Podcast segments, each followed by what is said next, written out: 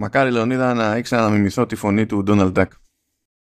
Ε, ε, ε, κάτσε, θα σε βοηθήσω να συμφωνήσεις γιατί σε βλέπω και πιέζεσαι. Είναι γιατί. Όχι, προσπαθώ να ρωτήσω γιατί, αλλά απ' την άλλη λέω γιατί να το κάνω αυτό στον εαυτό Όχι, όχι, βγάζει νόημα, βγάζει νόημα. Γιατί το σωστό Αυτό ξεκίνημα φοβάμαι, για αυτό ότι το βγάζει- επεισόδιο είναι το oh boy, oh boy, oh boy. Με αυτά που πάθαμε. Αλλά δεν μπορώ να το κάνω με το στυλ που πρέπει. Κατάλαβες. Ε, εντάξει, οκ. Ε, τι κάνεις; Τι να κάνω, ότι. Ο, ο- πραγματικά κάνω ό,τι μπορώ. Ό,τι μπορώ. Διότι δεν υπάρχει κανένα πρόβλημα. Απ' τη μία ε, σκάσανε. Τέλος πάντων. Τα λένε, αυτοί οι reviews τα λένε. Αλλά αυτά δεν είναι reviews. Όταν έχει. Πρώτες εντυπώσεις θα Ναι. έλεγα εγώ ότι είναι. Ό- ό- όταν έχεις έξι μέρες το, το Vision Pro και τη, τη δευτερότριτη τη, δηλαδή την πρώτη, μάλλον την πρώτη δεύτερη μέρα είναι που έσκασε και update στο Vision OS και τέλος πάντων μερικοί είχαν και θέμα γιατί τους είχαν στείλει φακούς ε, για ε, το, το, όρασης και τα λοιπά και είχαν στείλει σωστούς φακούς αλλά κα- με λάθος κωδικό pairing και, το, και έστειλε την τρίτη μέρα ε, από τις 6 της διαθεσιμότητας στους reviewers του, του, το σωστό κωδικό και τέλος πάντων έχουν γίνει κάτι τέτοια εκεί χαριτωμένα. Σε 6 μέρες δεν βγαίνει άκρη. Όταν έχεις τελείως νέα πλατφόρμα, σε 6 μέρες δεν βγαίνει άκρη για κανένα λόγο. Όχι, είναι εντάξει. Πρώτες εντυπώσεις. Ε, κοίτα, σε έξι μέρες καταρχάς δεν, ε, έχει, δεν, έχεις, ξέρεις, ε, δεν έχεις ξεθυμάνει το εντυπωσιακό του, του όλου θέματος. Γιατί όσο και να το κάνουμε, ό,τι και να είναι αυτό το πράγμα, είναι κάτι διαφορετικό, είναι κάτι περίεργο, είναι κάτι πιο ιδιαίτερο. Για κάποιες μέρες είσαι λίγο, ξέρεις, ε, ε, wow. Θεωρητικά πάντα, έτσι. Και οπότε δεν ε, μπορείς να, ε, να δεις, ας το πούμε, όλα όσα πρέπει να δεις. Ε, εντάξει, γίνονται κάποιες πρώτες εντυπώσεις. Είδα κι εγώ, ε, ένα βασικά είδα εγώ, δεν έκανα να δω πολλά. Ε, με, κνευ, με εκνευρίζει, με ξενερώνει λίγο το ότι ξέρεις, εσύ δεν μπορείς να δεις αυτό που βλέπουν ουσιαστικά, δηλαδή σου κάνουν ε, το, το, το streaming, ξέρεις, κλασικά. Είναι η συσκευή τέτοια, ρε παιδί μου, που δεν μπορεί να, να Ε, την δεν γίνεται καταλάβεις. αυτό, αν, ε. αν δεν, ναι, αν δεν, δεν. Είναι από αυτές τις συσκευές, ρε, τέλος πάντων, που δεν μπορείς να την καταλάβεις. Εντάξει, βοηθάει το ότι είχαμε επαφή με PSVR και τέτοια, οπότε ξέρεις περίπου α, την αίσθηση. Ε, αλλά δε, δυστυχώς, ναι, δεν, δεν μπορώ να το ευχαριστηθείς όπως θα ευχαριστιώσουν κάποια άλλα review που ήταν πιο εμφανή, εμφανή η εμπειρία. Θα, θα σταθούμε τέλος πάντων σε πράγματα που έχουν προκύψει τώρα από αυτές τις πρώτες εντυπώσεις. Έτσι κι αλλιώς είχαν αρκετά πραγματάκια. Άρχισαν να ανακοινώνονται και εφαρμογές native από διάφορες μπάντες. Ε, Έσκασε το PDF Expert. Riddle, ε, super, νούμερο ένα εταιρεία. σε υποστήριξε εννοώ. το, το όνειρό σου έγινε πραγματικότητα. Το τέλος. Όχι, μου κάνει εντύπωση γιατί είναι, είναι όντως από τις, από τις εταιρείες που ξέρεις, ε, δεν το σκέφτονται. Τρέχουν κατευθείαν και καλύπτουν την όποια νέα πλατφόρμα στη- που βγάζει η Apple, ξέρω εγώ.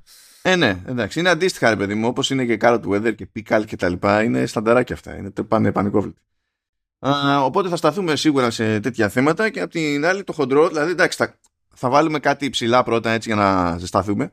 Αλλά το χοντρό, παιδιά, είναι τε- τε- ο, ο, ο Χαμούλης ε, με τις τέλος πάντων προτάσεις της Apple στην ουσία προ- οι προτάσεις που πρώτα θα γίνουν πράξη και μετά θα αξιολογηθούν στην πραγματικότητα ε, για τη συμμόρφωσή της με το Digital Markets Act στην Ευρωπαϊκή Ένωση που έχουμε πο- πολύ δράμα εκεί. Ναι, το οποίο καταλαβαίνω θα σκάσει μύτη με το επόμενο update, έτσι. Τα, ή όποιες αλλαγές τέλος πάντων. Ε, Είναι τέτοιο, είναι με το 17-4 γιατί πρέπει, πρέπει όλα αυτά να είναι up and running ε, από 7 Μαρτίου. Τώρα πότε θα βγει το 17-4, αν θα βγει λίγες μέρες πριν ή όχι, δεν ξέρω, αλλά μέχρι 7 Μαρτίου πρέπει, πρέπει να έχει βγει. Ε, θεωρητικά πριν τις 7 Μαρτίου, ή, ή, ή είναι και ηλίθιοι αυτοί που μπορεί να το βάλουν ξέρεις, 7 Μαρτίου, ξέρεις, 11 και 59, ξέρω εγώ. Κάπως έτσι. Ε, και έχει γίνει ο χαμός, ο χαμός, έχει πάρα πολύ πλάκα διότι τέλος πάντων υπάρχουν πολλά πράγματα να συζητήσουμε. Πρώτα απ' όλα υπάρχουν πολλά πράγματα να κατανοήσουμε σε πρώτη φάση. Σε δεύτερη φάση υπάρχουν πολλά πράγματα να συζητήσουμε. Και σε τρίτη φάση υπάρχει και η κομμωδία του αμερικανικού ρεπορτάζ που δεν μπορεί να συλλάβει ότι δεν λειτουργούν όλα παντού έτσι όπως λειτουργούν στην Αμερική. Δεν μπορούν να το συλλάβουν. Έχουν πάθει ε, κοκομπλόκο για την όλη φάση. Δε- Δηλαδή τώρα να διαφωνούν σε κάποια πράγματα, έτσι, διαφωνείς, λογικό. Και εγώ έχω διαφωνήσει με το DMA, είμαι το τόπιο. Δεν υπάρχουν ε, τέλεια πλαίσια, τέλειοι νόμοι και τα λοιπά. Οκ, εντάξει. Αλλά αυτό το concept, μα πώς είναι δυνατόν μια ρυθμιστική αρχή να μην δουλεύει όπως λειτουργεί η δική μας ρυθμιστική αρχή, αυτό με τρελαίνει. δηλαδή δεν μπορεί να είστε τόσο εκτός τόπου και χρόνου, ας πούμε. Αλλά τέλος πάντων. Ναι, anyway. Κοίτα, ε, ε, ίσως τους κακοφαίνεται γιατί είναι, νομίζω είναι η πρώτη φορά που είναι εκτός προσκυνείου, έτσι δηλαδή. Ο, δεν είναι η πρώτη φορά. Δεν είναι η πρώτη φορά. Είναι τέτοιο. Είχαν πάρει γεύση και από GDPR. Δεν τους είχε χαλάσει ούτε τότε. Ναι, ρε παιδί μου, αλλά τώρα μιλάμε για χοντρές αλλαγές. Έτσι, ε, σε πράγματα που κάποιοι ίσως να τα θέλαν και οι ίδιοι να ισχύουν και η Αμερική. Α πούμε, δηλαδή τα, ξέρεις, τα εναλλακτικά ε, stores και δεν ξέρω τι. Ε, και τώρα τους κακοφαίνεται πιστεύω. Δηλαδή εκεί που είχαν μάθαν προτιμούρι στο καβούρι, τώρα είναι ούτε το καβούρι. Ε, τώρα σε τέτοια θέματα όμως ε, ρυθμιστικά δεν είναι ποτέ πρώτη. Ναι, δεν, εντάξει, δεν είναι ποτέ πρώτη για τον απλούστατο λόγο ότι η διαδικασία τους είναι τέτοια που ακόμα και αποφασισμένοι να είναι τους παίρνει περισσότερο, ε, περισσότερους αιώνες να καταλήξουν σε σχέση με την άπειρη γραφειοκρατία της Ευρωπαϊκής Ένωσης. Δεν ξέρω, ίσως ελπίζανε ηλικιωδώς ότι ξέρεις, θα τα κάνει για όλους αυτές τις αλλαγές. Δηλαδή, ε, εννοείται δεν έχει κάποια λογική. Έτσι. Η Apple προσπαθεί να τα αποφύγει από παντού, ας πούμε. Αλλά... μεγαλύτερο ανέκδοτο από, τις, από Spotify που βγήκε και είπε: Ορίστε πώς θα λειτουργούμε με το δικό μας store ε, τώρα που έρχεται το DMA κτλ. Και, και μετά βγαίνει η Apple και συνειδητοποιεί η Spotify ότι όλο αυτό που περιέγραφε είχε φτιάξει και mockups, screenshots, έβγαλε δελτίο τύπου και τέτοια. Απλά δεν γίνονται. και, δηλαδή τους πονάω λίγο γιατί έχω πει ότι σε κάποιο επίπεδο ε, ε, συμφωνώ με, τη, με τις συνστάσεις τους έτσι αλλά ρε φίλε γιατί πας έτσι γυρεύοντε. Γιατί έπρεπε να βγάλεις δύο-τρεις μέρες πριν το δελτίο τύπου να το παίξεις ιστορία για να σου σκάσει όλα στη μάπα κατευθείαν; Λες και δεν ξέρεις με τι, με τι έχεις να κάνεις με, τη, με την Apple, ας πούμε. Ξύπνησες μια μέρα και, θα, και είπες ότι αυτό που φαντάστηκα ότι θα γίνει, αυτό ακριβώς θα κάνει η Apple. Δεν παίζουν αυτά στη, στη ζωή. Να κάνουμε. Anyway, λοιπόν, ε, πραγματικά έχουμε ειδικά ως προς αυτό να πούμε πάρα πολλά πράγματα. Οπότε ας πάρουμε έτσι τα, τα χαλαρά. Πολύ χαλαρά όμως. Δηλαδή, σκεφτείτε, έχουμε τρεις τάσεις της πλάκας και μετά είναι Vision Pro και DMA. Τον έχουμε πιει όλοι μαζί παρέα. λοιπόν, πάμε χαλαρά, χαλαρά. Apple TV Plus. Διότι για κάποιο λόγο υπάρχουν Environmental Media Association Awards. Η μισή ντροπή δική μας, η μισή δική τους. Τι εννοούν, ρε Δεν βραβεία για τα καλύτερα δέντρα σε μια σειρά. Δηλαδή, τι, Κοίτα, αυτό μου θυμίζει την ατάκα, ξέρεις, ότι μπλα μπλα το... σε, έχουν γράψει μόνο στα νέα του Ψαροντούφεκου. Αυτό είναι από άλλες εποχές. Τέλος πάντων. Ε, λοιπόν, ε, βραβεύτηκε το Jane στην κατηγορία Children's Television και το Extrapolations στο Television Episodic Drama. That's that. Μην το... Αυτό είναι περισσότερο. Μας θύμισε επίσης η, η Apple ότι ε, ξεκινάει ε, 21η σεζόν του, του MLS 21 Φεβρουαρίου οπότε έχεις σκάσει πάλι το, το νέο MLS Season Pass είναι διαθέσιμο δηλαδή για όλη τη σεζόν και μας τα είπανε και εντωμεταξύ βελτίο έτσι μπλα μπλα Season Pass MLS ξεκινάει το πρωτάθλημα μεσότιτλος Λιονέλ Μέση Ένα πρωτάθλημα ενός ναι. ατόμου. Ε, ε, ε, ορίστε τα pre-season matches της Inter Miami για το 2024. Λόγω, δηλαδή, δεν προέχει ομάδα. Δεν είναι ορίστε τα ματσάκια της Inter Miami. Λιονέλ Μέση, άνω κάτω τελεία, τα ματσάκια της Inter Miami, τα pre-season. Πω, πω, δεν είναι πολύ αχωτικό να είσαι ένας άνθρωπος που να γνωρίζει ότι πάνω του στηρίζονται ε, εταιρείες επί εταιριών και υπηρεσίες επί υπηρεσιών για να βγάλουν. Ναι, έχει αγχωθεί πάρα πολύ, ειδικά αυτή, Ρε, αυτή φάση το, ε, α, ε, το λέω από τη δική μας πλευρά. Τώρα αυτό το έχει συνηθίσει προφανώς. Αλλά δεν είναι, δεν είναι λίγο. Λες, Πρώτα σπρώχνει τα pre-season για, την, για την ομάδα του, του Messi και μετά λέει MLS is back. 2024 opening weekend. Είναι δευτερεύον. Ε, ναι. Αλλά υπάρχει πρόβλημα. Εντάξει, τέλος πάντων. Ε, και μας θυμίζει εδώ και στο δελτίο τύπου και άλλες προθετικέ ενέργειες που σχετίζονται με το MLS. Δηλαδή, έτσι αλλιώς έχει ανακοίνωση ένα docu-series. Ε, είναι ένα podcast που σχολιάζει το, το MLS που επανέρχεται μαζί με το πρωτάθλημα. Ε, για κάποιο λόγο υπάρχουν ε, club curated playlists Μόνο στην Αμερική βγάζουν νόημα αυτά. δηλαδή σκεφτείτε να βγει κάποιος στην Ελλάδα και να πει Είμαι Ολυμπιακός, είμαι Παναθηναϊκό, είμαι ΑΕΚ, είμαι ο Πάο και δεν ξέρω και εγώ τι, και φτιάχνω το δικό μου επίσημο ε, ειδικό playlist στο Spotify. Δηλαδή.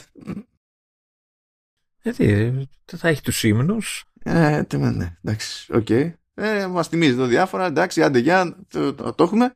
Και οριακά σήμερα που γράφουμε 31η Ιανουάριου, ε, προέκυψε ότι πήρε το OK και για δεύτερη σεζόν το Hijack με τον Idris Elba. Δεν κακό αυτό, καλή είδηση να αυτή. Δεν ήταν άσχημο η σειρά. Δεν, δεν πήρε και γρήγορα πάντως την ανανέωση, δηλαδή το σκεφτόντουσαν για κάμποσα, από ό,τι φαίνεται. Ναι, γιατί θεωρ... ναι, θεωρητικά είναι, πρέπει να είναι μεμονωμένη η σεζόν, γιατί τη βασική ιστορία τώρα θεωρητικά την έχει κλείσει από την πρώτη σεζόν τώρα. Ναι, δεν ξέρω τι, πώς θα στηριχτεί. Εκτός αν ξέρω εγώ κάθε σεζόν είναι, παίρνει ο Ιτρις Άλμπα ένα, ένα αεροπλάνο και γίνεται πάντα χαμός. Ή ξέρω εγώ σε κάποια σειρά θα πάρει το λεωφορείο ξέρω, και δεν θα φτάσει ποτέ. και τότε θα έχουμε crossover με speed και έτσι. Ναι. Που άμα το κάνει αυτό δεν πρέπει ο κακός να είναι οκεάνου. Ε, ναι, η αλήθεια. Ο κακός ή ο καλός. Ο κακός να είναι οκεάνου. Γιατί ή τρολάρουμε ή δεν τρολάρουμε τώρα, όχι βλακίες. Εντάξει. Ναι, εντάξει. Και soundtrack από Μπέλου. Έτσι. Έτσι. και αυτό είναι το Apple TV Plus. Τώρα από Apple Music μια γρήγορη, διότι όπως ό, συνηθίζεται τα τελευταία χρόνια και προς το τέλος του Ιανουάριου αρχίζει και φυτρώνει το, το playlist που λέγεται Replay για το αντίστοιχο έτος. Ε, γιατί προ, περιμένει το σύστημα να μαζέψει και στατιστικά αναπα, αναπαραγωγών για κάμποσα. Γιατί υποτίθεται ότι το playlist replay περιλαμβάνει τα 100 κομμάτια που έχει ακούσει κάποιος μέσα στο έτος και αυτά ανανεώνονται κατά τη διάρκεια του έτους τέλος πάντων. Μετράει λοιπόν από τον πρώτο μήνα τα στατιστικά. Έχει δεν έχει μαζέψει 100 κομμάτια, όσα έχει μαζέψει τέλος πάντων. Ε, και τα φροντίζει να είναι up to date προχωρώντας. Ε, μπορείτε να πάτε να το προσθέσετε αυτό. Όσοι είστε σε Apple Music παιδιά. Και that's that. Ε, υποτίθεται ότι τέλος πάντων υπάρχει αυτό και στο web αλλά εμφανίζεται πλέον και, στη, και στην εφαρμογή από όσο θυμάμαι. Τις πρώτες χρονιές ήταν που δεν εμφανιζόταν στην εφαρμογή. Και πρέπει να μπεις στο web και να του πεις κάνει ad αυτό το και λες but why αλλά κάτσε να το σιγουρέψω να τουλάχιστον σε Mac γιατί κατά άλλα ποιος ξέρει. Ποιος ξέρει ναι, μάλλον δεν μου είχε εμφανιστεί εμένα γιατί θεωρεί ότι μάλλον δεν έχω ακούσει αρκετά κομμάτια για την περίσταση, κάτι τέτοιο. Γιατί υποτίθεται ότι πρέπει να εμφανιστεί στις εφαρμογές στον πάτο του Listen Now. Οπότε ναι, μάλλον δεν είναι η ώρα μου ακόμα. Αλλά τέλος πάντων, it is what it is. Και πάει και το Apple Music και κάτι σχετικό με μουσική μεν, αλλά όχι για Apple Music, μεριά, είναι ότι πήρε ένα update του Shazam και πλέον το Shazam όταν ακούτε μουσική με ακουστικά αλλά σε εφαρμογές τρίτων μπορεί και τότε να αναγνωρίσει κομμάτια. Να σας δω, εντάξει. Ε, το εντυπωσιακό, το, το, αυτό που δεν περίμενα εγώ είναι ότι ισχύει και για. Εντάξει, περίμενα να ακούσω, ξέρεις, ε, πώς το λένε, AirPods Pro και αυτά. Και είναι ε, για όλα τα ακουστικά, έτσι. Ενσύρματα, ναι, ναι. τα πάντα. Mm, δεν, mm. δεν μασάει αυτό. Οπότε όλοι μπορούμε να να αναγνωρίζουμε μουσική με ακουστικά. Κανονικά, κανονικά.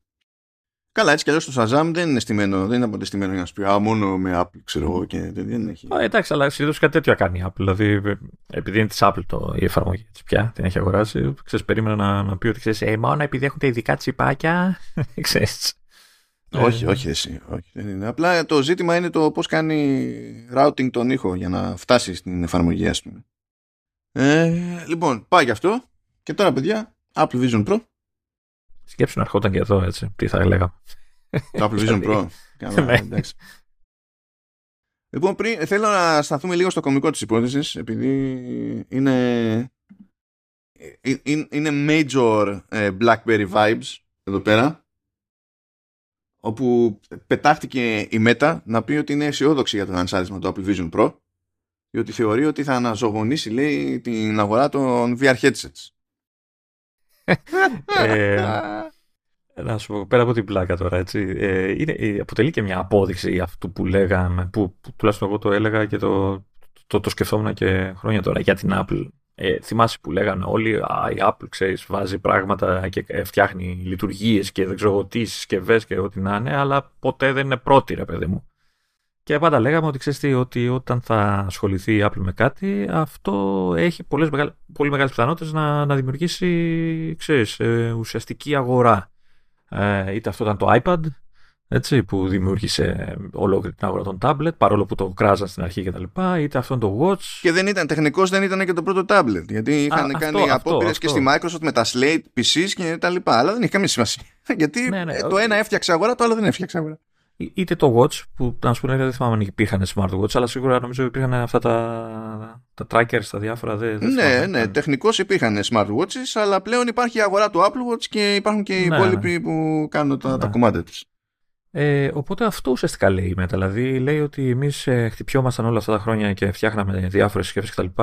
Τι και αν μπαίνουμε μέσα 10 δις το χρόνο, σιγά. Εντάξει, ναι, καλή ουσιαστικά η Apple θα μας σώσει που πρώτον όλος αυτό, όλο αυτό το καιρό έχει τραβήξει τα, τα βλέμματα όλης της ε, και της δημοσιογραφίας, αλλά γενικά όλου του κόσμου που ασχολείται ε, στο, με το Vision Pro.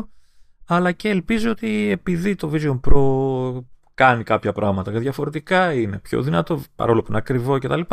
Ότι θα, ξέρεις, θα, αυτό που λέμε, ε, πώς το λένε, μαζί με το βασιλικό ποτίζεται και η γλάστρα, κάπως έτσι ρε παιδί μου το, το βλέπει. Και είναι νομίζω ε, χαρακτηριστικό όλη τη προσέγγιση τη Apple. Δηλαδή, κοπανιούνται όλοι να φτιάξουν κάτι και ξαφνικά λέει Apple, ξέρετε τι, έτσι. και μετά όλα τα άλλα είναι η ιστορία σου. Ε, σύμφωνα λέει τέτοιο με ρεπορτάζ του, της Wall Street Journal Executives at Meta have also reportedly been influenced by Apple's concept of spatial computing, which emphasizes mixed reality by overlaying virtual images onto real-world surroundings. Έχουν κάψει 50 δις οι τύποι στη Meta. 50 δις έχουν κάψει στα Reality Labs. 50. 50. Και εντάξει. Και, και βγαίνει η Apple και έχει καλό, κακό, έτερον, εκάτερον, ε, σκάει με άλλο μοντέλο ε, interaction. Ναι. Στο computing. Δηλαδή, λες ότι μούφα είναι, τουλάχιστον προσπάθησαν. Ε, εντάξει, τι να πω. Στη, στην όλη φάση. Και δεν μιλάμε τώρα για το ναι, με καλύτερο hardware και τόσα λεφτά κτλ. Μιλάμε τώρα για το concept του, του interaction. Έτσι, μιλάμε για, το, για, τη, για την προσέγγιση. Διότι στη μία περίπτωση θεωρείται αυτονόητο ότι πρέπει να έχουμε ε, ειδικά χειριστήρια στα χέρια για να κάνουμε point and click. Όχι μόνο, αλλά κυρίως point and click. Και γι' αυτό μετά από τόσα χρόνια λέγαμε «Ω, κοίτα, μπορώ να σημαδέψω στο μενού στο PSVR 2 με το, με το βλέμμα μου και eye tracking κτλ. Ε, και, και Sky Apple και όλο βασίζεται στο eye tracking. Όλο όμως. Δηλαδή δεν, δεν πας στενά χωρίς το, το eye tracking. Και, και από ό,τι ακούμε πάει και καλά αυτό. Δηλαδή έτσι, έτσι φαίνεται να, ότι λειτουργεί τέλος πάντων η, η όλη φάση. Έτσι φαίνεται. Τώρα πριν πέσουμε στα βαθιά, να πούμε ότι υπολογίζεται, τώρα χοντρικά είναι αυτά έτσι, με βάση το τι ακούγεται εδώ και εκεί, ότι μάλλον έχει πουλήσει 200.000 κομμάτια ε, η Apple. Έχουν πάει πίσω οι παραγγελίες, πίσω σε χρόνο παράδοσης, αλλά όχι πολύ πίσω. Οπότε φαίνεται ο όγκος που μπορεί να φτιάξει σε πρώτη φάση να έχει κουτσά στραβά ταιριάξει με τη ζήτηση. Δεν, θα, δεν είναι ότι ξέρω... παλεύουν όλοι να πάρουν, ας πούμε. Ναι, δεν ξέρω πόσο δύσκολη είναι η κατασκευή του. Προφανώς είναι δύσκολη, έτσι. Ε, είναι και καινούριο πράγμα ακόμα. Δεν έχει ρολάρι, ας πούμε, η, η γραμμή παραγωγής. Ε, ίσως γι' αυτό να καθυστερεί περισσότερο παρά το ότι ε, ξέρεις, έχει τόση συζήτηση πια που ξαντλήθηκαν όλα και τρέχουν και δεν φτάνουν. Έτσι. Απλά μάλλον αργεί ακόμα η παραγωγή. Έχει πολλά σίγουρα, πράγματα. Μα σίγουρα, μα δεν μπορεί να φτιάξει πολλά. Δεν μπορεί να φτιάξει πολλά. Δεν φτάνουν τα, τα υλικά. Και, δηλαδή. και ίσως και για αυτό να εξηγεί και το ότι δεν τόλμησε για, ξέρεις, πιο, για διεθνή κυκλοφορία, ξέρω εγώ. Δεν θα υπήρχε πουθενά Ούτε για διεθνή, ούτε για κάτι φθηνότερο. Άμα πήγαινε για κάτι φθηνότερο, θα μου πεις αν ήταν κάτι φθηνότερο, μπορεί να ήταν και σε κάποιο βαθμό ευκολότερη κατασκευή. Αλλά αυτό είναι το θέμα. Είναι ότι άμα δεν κάνει 3,5 χιλιάρικα και κάνει 3, γιατί αντί να κάνει 3,5 να κάνει 5 εκατοστάρικα, δεν το καταλαβαίνω αυτό. δεν, δεν είναι ποτέ στα χαρτιά. Έτσι. Ε, το βλέπεις και λες, αν αντί για 3,5 το βάλω στα 3 χιλιάρικα. Και αυτό σημαίνει με βάση τους υπολογισμούς μου ότι θα έχω τόση παραπάνω ζήτηση. Εγώ θα μπορώ να φτιάξω τόσα παραπάνω. Όχι. Άρα, γιατί να το βάλω στο Κοίτα, ε, ε, ε, δεν πιστεύω ότι έχει αποκλείσει την κυκλοφορία κάποιου φθηνότερου μοντέλου στο μέλλον. Ε, όχι, Σίγουρα. μα το λέμε τόσο καιρό πια. Γι' αυτό ναι, το ναι. βαφτίζει προ αυτό. Αλλιώς θα το ναι, βαφτίζει ναι. προ. Εντάξει, το πιθανότερο είναι ότι θα βγάλει το πανάκι από μέσα και θα, θα μειωθεί το κόστος κατευθείαν. Είναι τέτοιο, είναι διαφορετικό το πανάκι αυτό από το πανάκι για τις οθόνες. Έχει άλλη εμφύλη αυτό. Εν τω μεταξύ, ε, θυμάσαι που λέγαμε τη θήκη, τη μεταφορά ότι είναι πανάκριβη και, και την είδε. Η τύπη είναι αλλού έτσι. Ε, επειδή είναι. Ε, πρώτα απ' όλα, είναι τεράστια. Γιατί έχεις να βάλεις όλα αυτά τα πράγματα μέσα. Εντάξει, και είναι τεράστια. Δηλαδή, σκεφτείτε, είναι η θήκη του ε, κοντεύει σε μέγεθος backpack. Όχι τεράστιο backpack, αλλά κινείται σε πλαίσια backpack σαν μέγεθος. Και φυσικά είναι λευκή, πράγμα που σημαίνει ότι λογικά με τη σκέψη ας πούμε θα γίνει Λερό. χάλι. και το υλικό είναι τι είναι, σαν ξεφούσκο των μπάλων. Δεν ξέρω, ένα πράγμα έτσι, σαν, σαν, σαν πάπλωμα, ξέρω κάτι έχει απ' έξω. Ξέρω εγώ τι άλλο. But Ε, και φυσικά ξανανακοινώνονται διάφορες εφαρμογές. Είπαμε καλά σε Carrot Weather, διότι ε, γιατί γιατί να μην είσαι τελείως τρε παιδί μου fully immersed όταν σου λέει ο άλλος τι καιρό κάνει βρίζοντάς σε. γιατί όχι. Ε, πέραν του Carrot Weather είναι Day One Bam Bam και το Zoom κανονικά με υποστήριξη persona τα πάντα όλα και τέτοια και κάνουν και κάτι άλλες αχπινιές ε, μπορείς να μοιραστείς υποτίθεται 3D objects δηλαδή πετάς αρχαία πώς τα λέει ε, USDZ αν θυμάμαι καλά. Και στα δείχνει ως 3D objects, παιδί μου. Κανονικά. OK. Okay. Ε. Dildos for the win. Μπράβο, Λεωνίδα. μπράβο. μπράβο, μπράβο. Ε, ε στο άσχετο προκύπτουν μερικά παιχνίδια πέρα από το Fruit Ninja και τα λοιπά. Έσκασε το, για κάποιο λόγο το Soul Spire της Soul Assembly και όχι τίποτα άλλο. Αντί να το δω από κάποια πηγή που ασχολείται με Apple, το είδα από το Gamespress. Δεν νομίζω ότι έχουν πάρει χαμπάρι επαρκώς. Ε, Επίσης, άλλο, άλλο ένα που είναι το, το Black Box. Ε, που δείχνει φούσκες στο χώρο σας μεταξύ άλλων. Είναι puzzle game, σαν, σαν όλη φάση. Ε, dokie και τέλος πάντων καθώς ανακοινώνονται διάφορα έχει προκύψει και ένα site που προσπαθεί, βέβαια πρέπει κάποιος να κάνει submit την εφαρμογή του, έτσι, προσπαθεί να μαζεύει μια σούμα ε, από εφαρμογές τρίτων που σκάνε κανονικά για Vision OS. Δεν λέμε το αν είναι κάτι εφαρμογή iPad και να τρέχει, λέμε να είναι για Vision OS, έτσι. Το, το site αυτό λέγεται τέτοιο. Ε, ε, πόσο πιο απλά. apps for applevision.com Δηλαδή Ε, ε, τώρα βιάζομαι να πω ότι έχει ξεκινήσει ζεστά το θέμα με τις εφαρμογές, γιατί εκεί είναι το μεγάλο στοίχημα μιας νέας συσκευής. Ε, νομίζω βιάζεις, ε, διότι τα λέγαμε τις προάλλες, YouTube, Netflix, ιστορίε κτλ. Όταν έχεις τέτοιες τρύπες, δεν έχεις είναι... ξεκινήσει πολύ ζεστά. Α, αυτά είναι αναμενόμενα. Εδώ δεν έχει ο Mac, ας πούμε, Netflix, έτσι. Άστα μπορείς, μπλα μπλα κτλ. Αλλά ε, τουλάχιστον ε, ξέρεις, ε, μου κάνει εντύπωση γιατί μικρότερες εταιρείες είναι οι περισσότερες αυτές. Εντάξει, η Zoom δεν είναι. Okay. Ε, αλλά είναι μικρό, αλλά ε, ξέρεις, δεν κολλώνουν στο ότι ξέρεις, πρώτον νέα, νέα συσκευή και δεύτερον ε, είναι ελάχιστα τα κομμάτια στην αγορά. Δηλαδή μπαίνουν, ρε παιδί μου, χώνονται. Τώρα ε, αποδεικνύει το ότι είναι σχετικά εύκολο να φέρεις ξέρεις, με μικρές ε, ε, ξέρεις, αλλαγές και την εφαρμογή σου που έχεις ήδη σε iPhone, iPad, ξέρω εγώ, να την φέρεις στο Vision Pro. Είναι, απλά ξέρεις, τρέχουν να προλάβουν για να μπουν να λένε ότι ξέρεις, το έχουμε και εκεί. Αυτό σίγουρα, αυτό σίγουρα παίζει ρόλο και τώρα έχεις να κάνεις και με developers που οι τύποι είναι ψημένοι. Έτσι. Γουστάρουν. Ενώ οι μεγάλες εταιρείες σκέφτονται αλλιώς. Δεν έχει σημασία αν γουστάρουν. Σημασία έχει πόσο αξίζει τον κόπο μου τώρα, πόσους χρήστες θα έχω εκεί πέρα για να πω ότι βγαίνει κανένα φράγκο. Και αυτό είναι το καλό ενδεχόμενο, έτσι. Γιατί όταν υπάρχει κόντρα έχουμε άλλα. Είναι... Θα κάνω ό,τι μπορώ για να μην τρέχει τίποτα. αυτό. Εντάξει, έχει, έχει stuff. Ε, τώρα το ζήτημα είναι τι εντυπώσεις φυτρώσανε από reviews και τα λοιπά. Έχω κάνει ό,τι προλάβαινα από ανάγνωση. Ε, γενικά οι εντυπώσεις είναι αρκετά προβλέψιμες. Δηλαδή οι πρώτες εντυπώσεις σε σχέση με τα, με τα demo ε, παίζουν διάφορες διαφοροποίησεις. Διάφορες διαφοροποίησεις, μπράβο, είμαι περήφανος για μένα. Mm-hmm.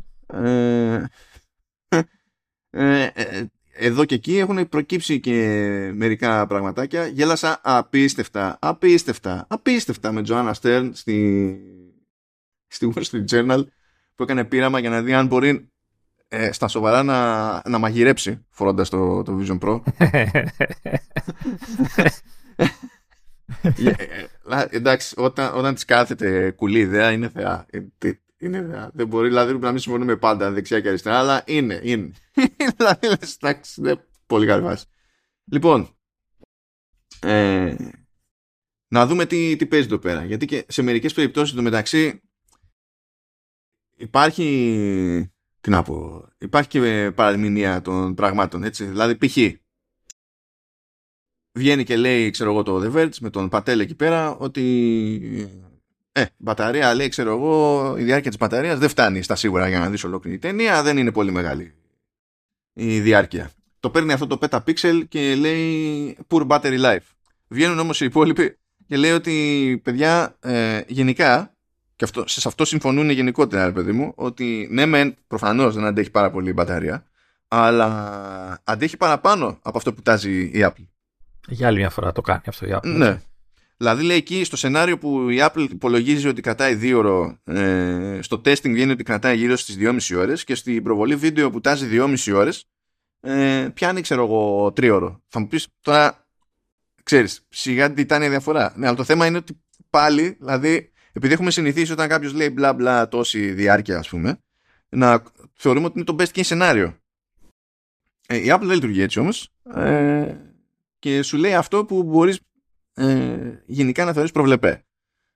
Στη, στα σενάρια που περιγράφει, έτσι, δεν έχει βγάλει τώρα εκτίμηση για το τι θα γίνει έτσι και παίξει παιχνίδι. Δεν έχει βγάλει καν εκτίμηση. Δεν έχει τάξει τίποτα σε κανέναν για το έτσι και παίξει παιχνίδι. Ε, εντάξει τώρα. Ε, εδώ δεν έχουν κανονικές μπαταρίες. Θα αντέχει αυτή.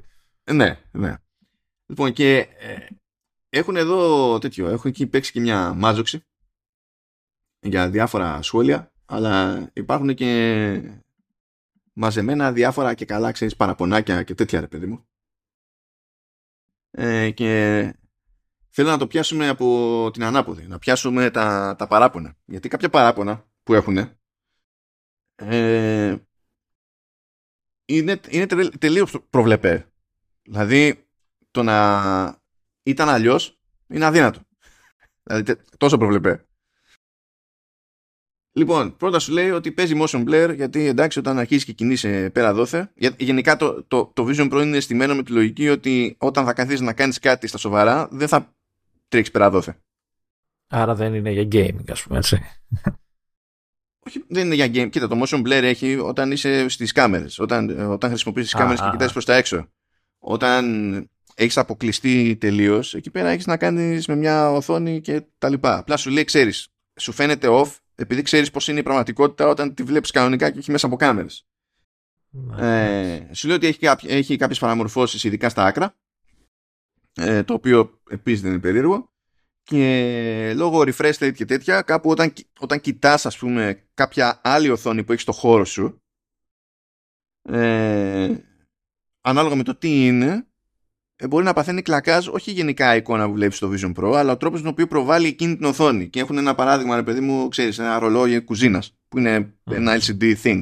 Καθώς κινείσαι, ξέρω εγώ, δείχνει ότι είναι σαν να αναβοσβήνεις, σαν να τρεμοπαίζει. Ενώ στην πραγματικότητα δεν ισχύει αυτό το πράγμα. Είναι επειδή μπλέκουν εκεί τα refresh έτσι και γίνεται ένα house. Ε, είναι με την ίδια λογική μπορεί να τραβήξετε κάποιο βίντεο και να, αν είναι λάθος τα hertz σε σχέση με τα hertz του φωτισμού, να βλέπετε strobing effect και τέτοια Πώς είναι που βλέπαμε σε κάποιες ταινίες που έδειχναν ξέρεις, monitor και αυτά φαινόταν ξέρεις, το, το refresh. ναι, ναι, ναι, ναι. Κάπως είναι έτσι. παρόμοιο ε, φαινόμενο.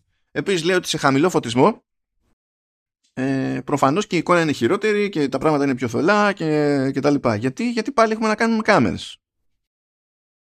Έχουμε να κάνουμε με αισθητήρες εικόνας. Και ε, εδώ έχουν όρια οι μεγάλοι αισθητήρες σε μεγάλες κάμερες. Εδώ πάλι έχουμε να κάνουμε με μικρούς αισθητήρες σε μικρέ κάμερες. Για τον ίδιο λόγο που είναι δύσκολο να τραβήξουμε καλύτερη φωτογραφία σε χαμηλό φωτισμό σε, σε κινητά, ε, για τον ίδιο λόγο είναι δυσκολότερο ε, να έχουμε το ίδιο καλή εικόνα όταν κοιτάμε μέσα από τις κάμερες στο, στο Vision Pro. Οπότε εσύ επιτέλους θα ανάψεις το φως στο δωμάτιο. Τώρα, εντάξει, μην το, μην το παρακάνουμε. Μην το παρακάνουμε. Γιατί δεν με ενδιαφέρει τις περισσότερες φορές να βλέπω legit το χώρο δίπλα μου. Δηλαδή, αν μου δείχνει το παράθυρο σωστά, δεν με ενδιαφέρει αν, αν θα βλέπω με κόκο το, το, το, γραφείο μου. Καρφίδι μου και Οπότε δεν, δεν με απασχολεί. Συν της άλλης, εγώ έχω πρόβλημα. Εγώ είμαι τέτοιο. Είμαι, ξεκινάω με handicap και έχω βασικό πρόβλημα σε αυτό το προϊόν. Οπότε. Μακάρι το πρόβλημά μου ήταν αυτό. Με τα, με τα σκοτάδια. Και σε αυτό στην περίπτωση που δεν το γυρίσεις το immersion και ξέρεις, βάλεις κάποιο εικονικό τοπίο, ξέρω εγώ τέτοια. Μιλάμε για τέτοια. Εκεί παίζει ρόλο. Όταν περνάνε τα feeds από τις κάμερες. Ε, το, εντάξει, λέει το οπτικό πεδίο δεν έχει δώσει συγκεκριμένο εύρος η, η Apple, αλλά φαίνεται να είναι λέει, πιο μαζεμένο από αυτό το Quest 3. Αυτό εντάξει, αυτό, αυτό, αυτό, αυτό με έσφιξε λίγο. Αυτό με έσφιξε Αυτό λίγο, που, που σε ρώταγα για την απόσταση ξέρω, που μπορεί να δώσει ή την ψευδέστηση της απόστασης από την οθόνη πούμε, που προβάλλει. Αυτό είναι το. Όχι, όχι. Μιλάμε οπτικό πεδίο, πόσο σε καλύπτει, τι ποσοστό του συνολικού οπτικού σου πεδίου καλύπτουν οι οθόνες. Η προβολή okay. που φτάνει. Αυτό που είπε, μιας και το ανέφερες, τελικά μπορείς να κάνεις προσαρμογή σε βάθος. Ναι, μεν το μάτι σου βέβαια εξακολουθεί και εστιάζει στην ίδια απόσταση, αλλά το έχουν παίξει έτσι ώστε να, το, το UI να σου δίνει όντως την εντύπωση ότι το πήγες πιο μέσα, πιο έξω, ξέρω εγώ κτλ. Και, και μπορείς να βάλεις και να κάνεις και overlap. Να βάλεις το ένα πιο πίσω, το άλλο ε, να το καλύπτει κάπως, αλλά να είναι πιο κοντά, πιο μπροστά, ξέρω εγώ, να έχεις κάτι ενδιάμεσο, μπορείς να τα κάνεις όλα αυτά. Ε, colon fringing, καλά, αυτό είναι εντάξει, εκεί στα άκρα που τα χάνει λίγο με τις παραμορφώσεις, εντάξει. Ε, και κάποια highlights, τέλος πάντων, και reflections, εντάξει, okay. Εκεί που εκεί πραγματικά δεν τους ε, ε, ε,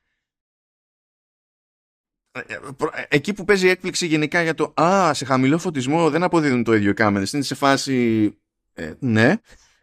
Και το άλλο που ήμουν επίσης «Ναι».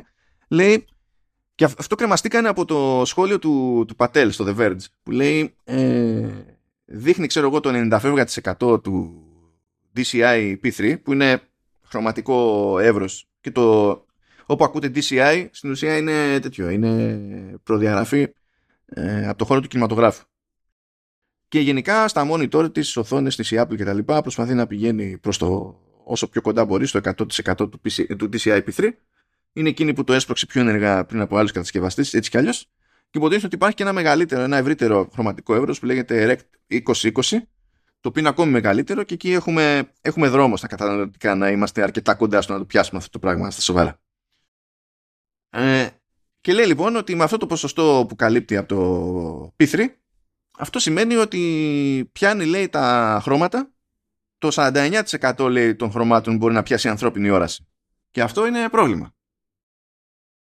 Εννοεί. Δηλαδή γιατί σου λέει ότι βλέπεις την πραγματικότητά σου και καλά μέσα από το pass το βίντεο αλλά το, αυτό δεν μπορεί να αποδώσει το χρωματικό εύρος που έχεις όταν κοιτάς εγώ, κανονικά με τα μάτια σου και κάθομαι και το χαζεύω αυτό το σχόλιο και λέω από πότε είναι έκπληξη το ότι οι το οθόνες... Το καταφέρνει κανείς αυτό, το καταφέρνει κανείς. Όχι. Μπορείς να βρεις κάποιες οθόνες που να είναι πιο κοντά στο REC 2020 ας πούμε, που είναι πιο κοντά αντίστοιχα ξέρεις στο, στο ανθρώπινο, αλλά πάλι δεν το φτάνει, από όσο θυμάμαι.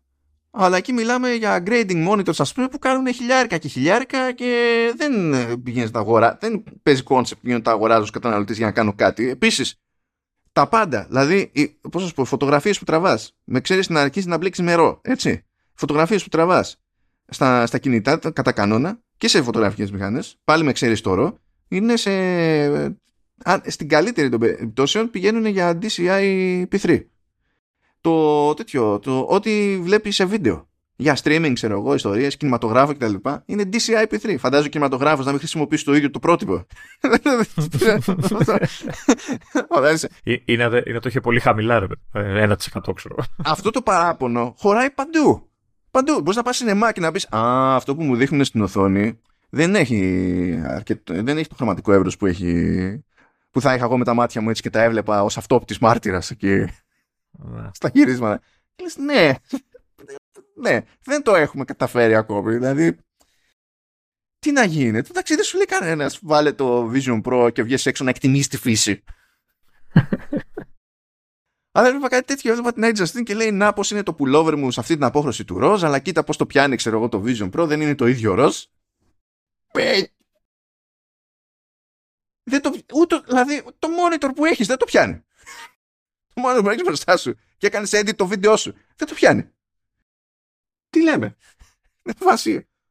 Οκ.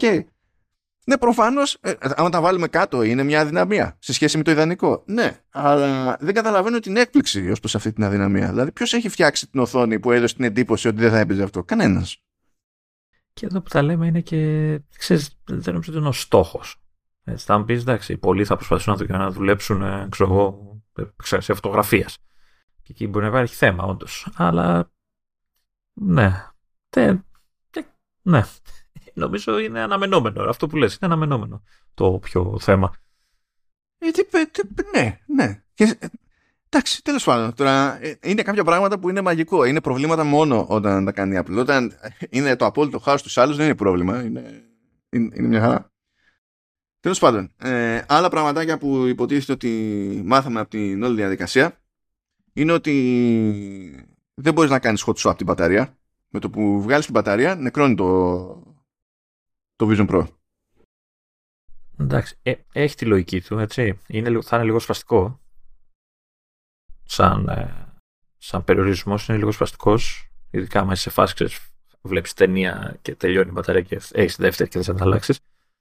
Ε, αλλά είναι λογικό γιατί το ίδιο το μηχάνημα δεν έχει κάποια είδους μπαταρία που ξέρω να κρατάει για λίγη ώρα χωρί άλλη πηγή τροφοδοσίας. Ναι, σε κάποια headsets το κάνουν, αλλά τόσο θέλουν να γλιτώσουν έξτρα βάρος που δεν κάνανε ούτε αυτό και σου λέει εντάξει, αφού βάλει καλώδια να τελειώνουμε. αφού βάλει το καλώδια και άσπα σίγουρα ξέρω. Να. Ε, επίσης, πώς γίνεται το, το pairing λέει, ε, με, του, με τους φακούς από τη JAIS; Βάζεις, οι, οι φακοί χώνονται μαγνητικά. Εντάξει, παπ, παπ, δεν έχεις κανένα ζόρι για να τους βάλεις. Αλλά ε, τους πετάς μέσα, φοράς το Vision Pro και σου λέει μετά δες ε, τον κωδικό που ήρθε μαζί με τους φακούς. Και κοιτάς τον κωδικό μέσα από το Vision Pro καταλαβαίνει ποια είναι η συνταγή και αρχίζει και ξεκινάει σου λέει να ξανακάνεις calibrate με τους φακούς. Και έχετε και pop-up την κάνει όλη τη μόντα ε, και δεν έχει βάλε βγάλε γυρνά οροδέλες και ιστορίες. Αυτά τα έχουμε μόνο για την εφαρμογή του ενός band ας πούμε. Ε, γιατί όλες οι προσαρμογές μέσα γίνονται μηχανικά που είναι ένας λόγος για τον οποίο κοστίζει κερατιάτικα. Δεν έχει μάκε μου, γιατί αν έχετε πιάσει quest και κάτι τέτοια, θυμάστε, γυρίζετε ροδέλιτσες για να κανονίσετε τη, την απόσταση μεταξύ των δύο ματιών και κάτι τέτοια. Τα πειράζετε λίγο, εδώ δεν έχει, είναι κοίτα εδώ, κοίτα εκεί, κοίτα παραπέρα, καταλαβαίνει το Vision OS που το φέρνει και γεια σας. Ε, αναρωτιώ, όλο αυτό το καιρό που το ακούγαμε αυτό για το pairing, τι, τι χρησιμότητα έχει, δηλαδή για ποιο λόγο γίνεται. Ε, και διαβάζω εδώ τώρα που λέει ότι θα, το σύστημα θα καταλαβαίνει, ξέρεις, ε, σε περίπτωση που βγάλεις τους φακούς σου και βάλεις κάποιους άλλους θα και έχει γίνει και αυτή PERT, ε, ότι θα καταλαβαίνει τι, φακ, τι, ποιοι είναι οι φακοί, οπότε θα γίνονται οι ρυθμίσεις αυτόματα, ξέρεις, γιατί μπορεί ξέρω, να το χρησιμοποιεί και κάποιος άλλος που έχει άλλα γυαλιά, ας πούμε. Και έτσι δεν θα χρειάζεται κάθε φορά να, να το σετάρεις. Θα θυμάται ας πούμε το, τους φακούς, οπότε θα ξέρει τι settings πρέπει να βάλει, οπότε θα μπορεί ο άλλος που ο δεύτερος χρήστης να το χρησιμοποιεί ε, πιο άμεσα. Αυτό, αυτό καταλαβαίνω ότι εξυπηρετεί όλο αυτό το πράγμα. Ναι, ναι. Ε, επίσης λέει ότι ε, για να μην παίζει by the way άμα φοράς Apple Watch και χρησιμοποιείς το Vision Pro τότε το Apple Watch σταματά να ψάχνει για το, για το double tap με τη λογική ότι για να, για να κάνεις οτιδήποτε στο, στο Vision Pro υποτίθεται ότι κοιτάς προς τα κάπου και κάνεις tap. Δηλαδή κάνεις tap στην ουσία φέρνεις δείκτη και αντίχειρα μαζί ρε παιδί μου. Τσίπημα. Τάκ. Ναι, κάπως έτσι. Αυτό υποτίθεται ότι είναι το κλικ στην, στην όλη φάση. Από τα πιο κουφά λέει δεν μπορείς ούτε να φτιάξεις app folders ούτε να μετακινήσεις εικονίδια ε, εντάξει αυτά τώρα είναι ξέρεις, ασθένειες πρώτου, πρώτης έκδοσης λειτουργικού έτσι. Ναι, αυτό δείχνει ότι είναι φάση πάμε και ό,τι προλάβουμε, ξέρω εγώ, σε μεγάλο επίπεδο. Και το λέγαμε και την περασμένη φορά. Θα έχουμε το ανέκδοτο ότι τώρα βγαίνει το Φεβρουάριο και θα έρθει το Ιούνιος και θα λένε Κοιτάξτε, έχουμε, έρχεται το Vision OS 2. Δεν θα το πάμε. Μπαμ μπαμ στην όλη φάση. Εγώ δεν θα κρατήσει πολύ αυτή. Επιθυμίζω ότι όταν είχε βγει το iPhone δεν είχε ούτε καν copy-paste, αν θυμάμαι καλά, έτσι είναι.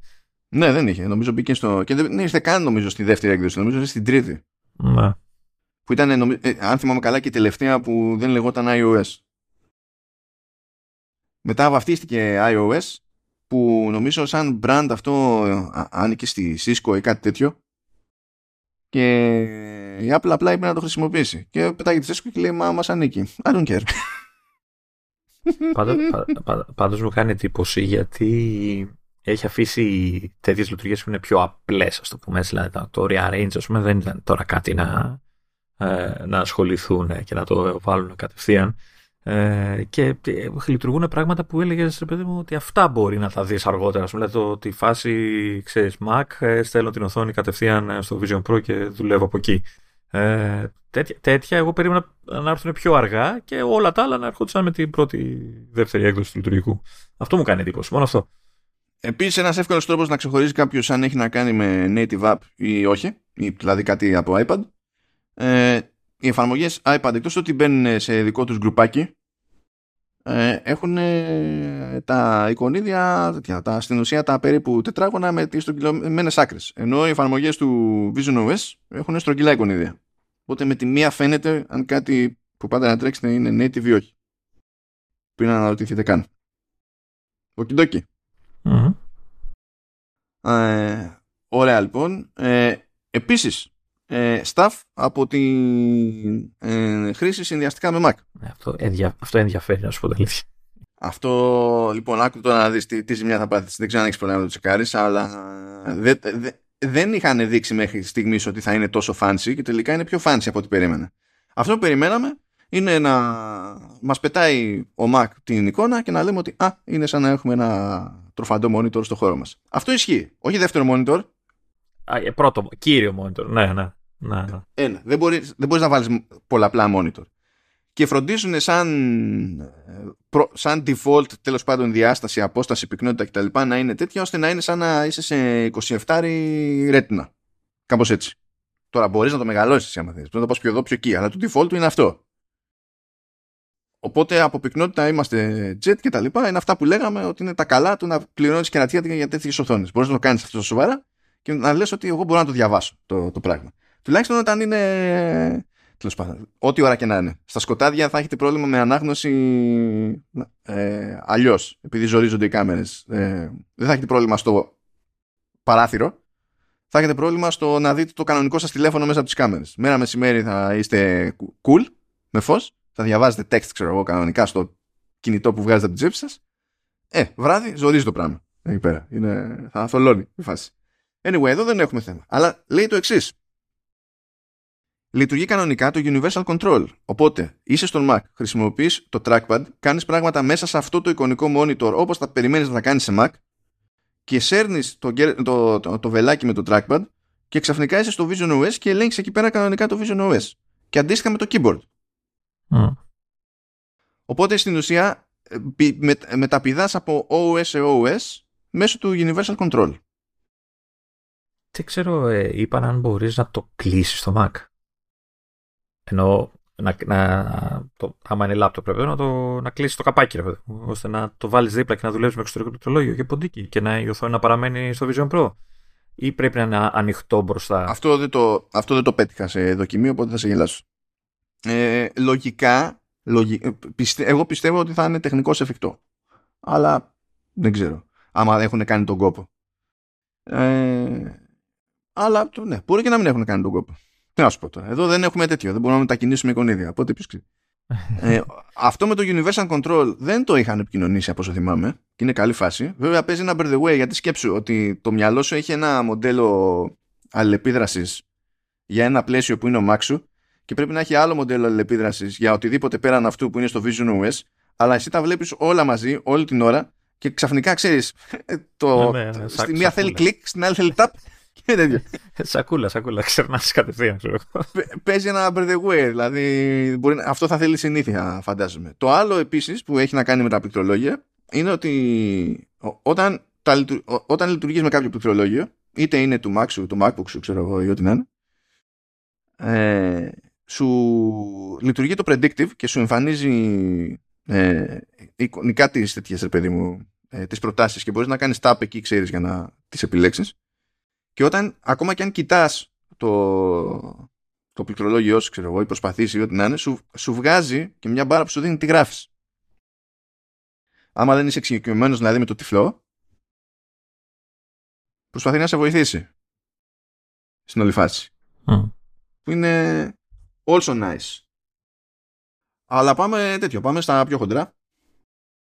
Ε, λοιπόν, πρώτα απ' όλα ε, παίζει γκρίνια για το eyesight που είναι τέλος πάντων αυτή η μόντα που παίζει στην εξωτερική οθόνη που υποτίθεται ότι δείχνει σε κάποιον μας παρατηρεί απ' έξω ε, αν είμαστε αλλού για αλλού και όταν είμαστε διαθέσιμοι για επικοινωνία επειδή ήρθα και τα κοντά, επειδή κάνουμε κάτι που έτσι κι αλλιώς έχει βίντεο πάστρο οπότε μπορούμε και δείχνει υποτίθεται τα μάτια μας που τα μάτια μας αυτά εκείνο το κομμάτι του προσώπου τέλος πάντων υποτίθεται ότι είναι, βασίζεται στο persona που έχουμε φτιάξει που είναι μια τρισδιάστατη αναπαράσταση του προσώπου μας μετά από το πρώτο σκάν.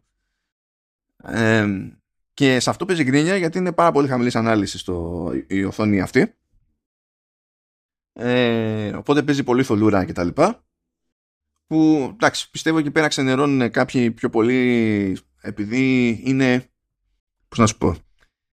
Δεν φωνάζει high end το ότι είναι μια θολή εικόνα εκεί πέρα ε, σε σχέση με όλο το υπόλοιπο hardware και για αυτά τα λεφτά αλλά δεν ξέρω πόσο ρόλο παίζει στην πράξη. Δηλαδή, ναι, καλύτερη εικόνα, πάντα προτιμώ καλύτερη εικόνα, δεν το συζητάμε αυτό το πράγμα. Αλλά υπάρχει εκεί για να σου δείχνει πότε ο άλλος είναι διαθέσιμος και σε βλέπει. Αν αυτό το μήνυμα περνάει επαρκώς, τότε αυτό που θέλει να πετύχει το eyesight τουλάχιστον το έχει πετύχει. Το υπόλοιπο είναι ότι δεν είναι αρκετά φαν για τους νέρντουλες ας πούμε και για μένα για αυτή την, την περίπτωση. Αλλά σε πρακτικό επίπεδο, με αυτά που έχω διαβάσει, ακόμα και όταν ενοχλούνται, δεν το βλέπω ως πρακτικό πρόβλημα. Πιο πρακτικό πρόβλημα είναι το ότι αλλάζει η συμπεριφορά του συστήματος όταν δεν έχεις καλό φωτισμό γύρω σου. Mm. Παρά αυτό, πιστεύω. Ε, τώρα, αυτό με τη θολούρα και την χαμηλή ανάλυση και αυτά ε, είναι θέμα hardware ή επειδή είμαστε ακόμα σε. γιατί το όλη λειτουργία είναι σε beta ακόμα, έτσι, έτσι είναι με το persona. Ο σε beta δεν είναι, τα personas είναι σε beta, δεν είναι το eyesight. Ε, ναι, αλλά επειδή στηρίζεται το eyesight πάνω στο persona, δηλαδή ίσως με βελτιώσει στην persona θα βελτιωθεί και η προβολή. Όχι, η οθόνη είναι low res. Η οθόνη είναι low res. Γιατί η persona σε άλλα σημεία δεν είναι τόσο low res. Δηλαδή είναι, είναι χαμηλής ανάλυση η οθόνη αυτή. Και είναι, και είναι και αρκετά μουντή, δεν είναι ιδιαίτερα φωτεινή κτλ. Που πάλι βλέπω μια ενόχληση για αυτό το πράγμα. Αλλά και πάλι νομίζω ότι έτσι όπως το αντιλαμβάνομαι εγώ, αυτό δεν οδηγεί σε κάποιο πρακτικό πρόβλημα. Πιο πολύ σε αισθητικό πρόβλημα. Νομίζω ότι πηγαίνει. Τώρα, περσόνας. Γελάω non-stop. Έχουν πάθει όλοι κλακάζ για το πόσο είναι λέει στο Uncanny Valley και είναι τρομακτικό και δεν υπάρχει περίπτωση να σε δει άνθρωπος έτσι και να μην σου πιάσει κουβέντα για το πώς είσαι έτσι, γιατί σε βλέπω έτσι κτλ. Αυτό το καταλαβαίνω. Αυτό το τελευταίο το καταλαβαίνω δεν είναι λέει αρκετά ρεαλιστικό. Ε, ναι, είναι γραφικό ρε δεν είναι φωτογραφία, δεν είναι βίντεο.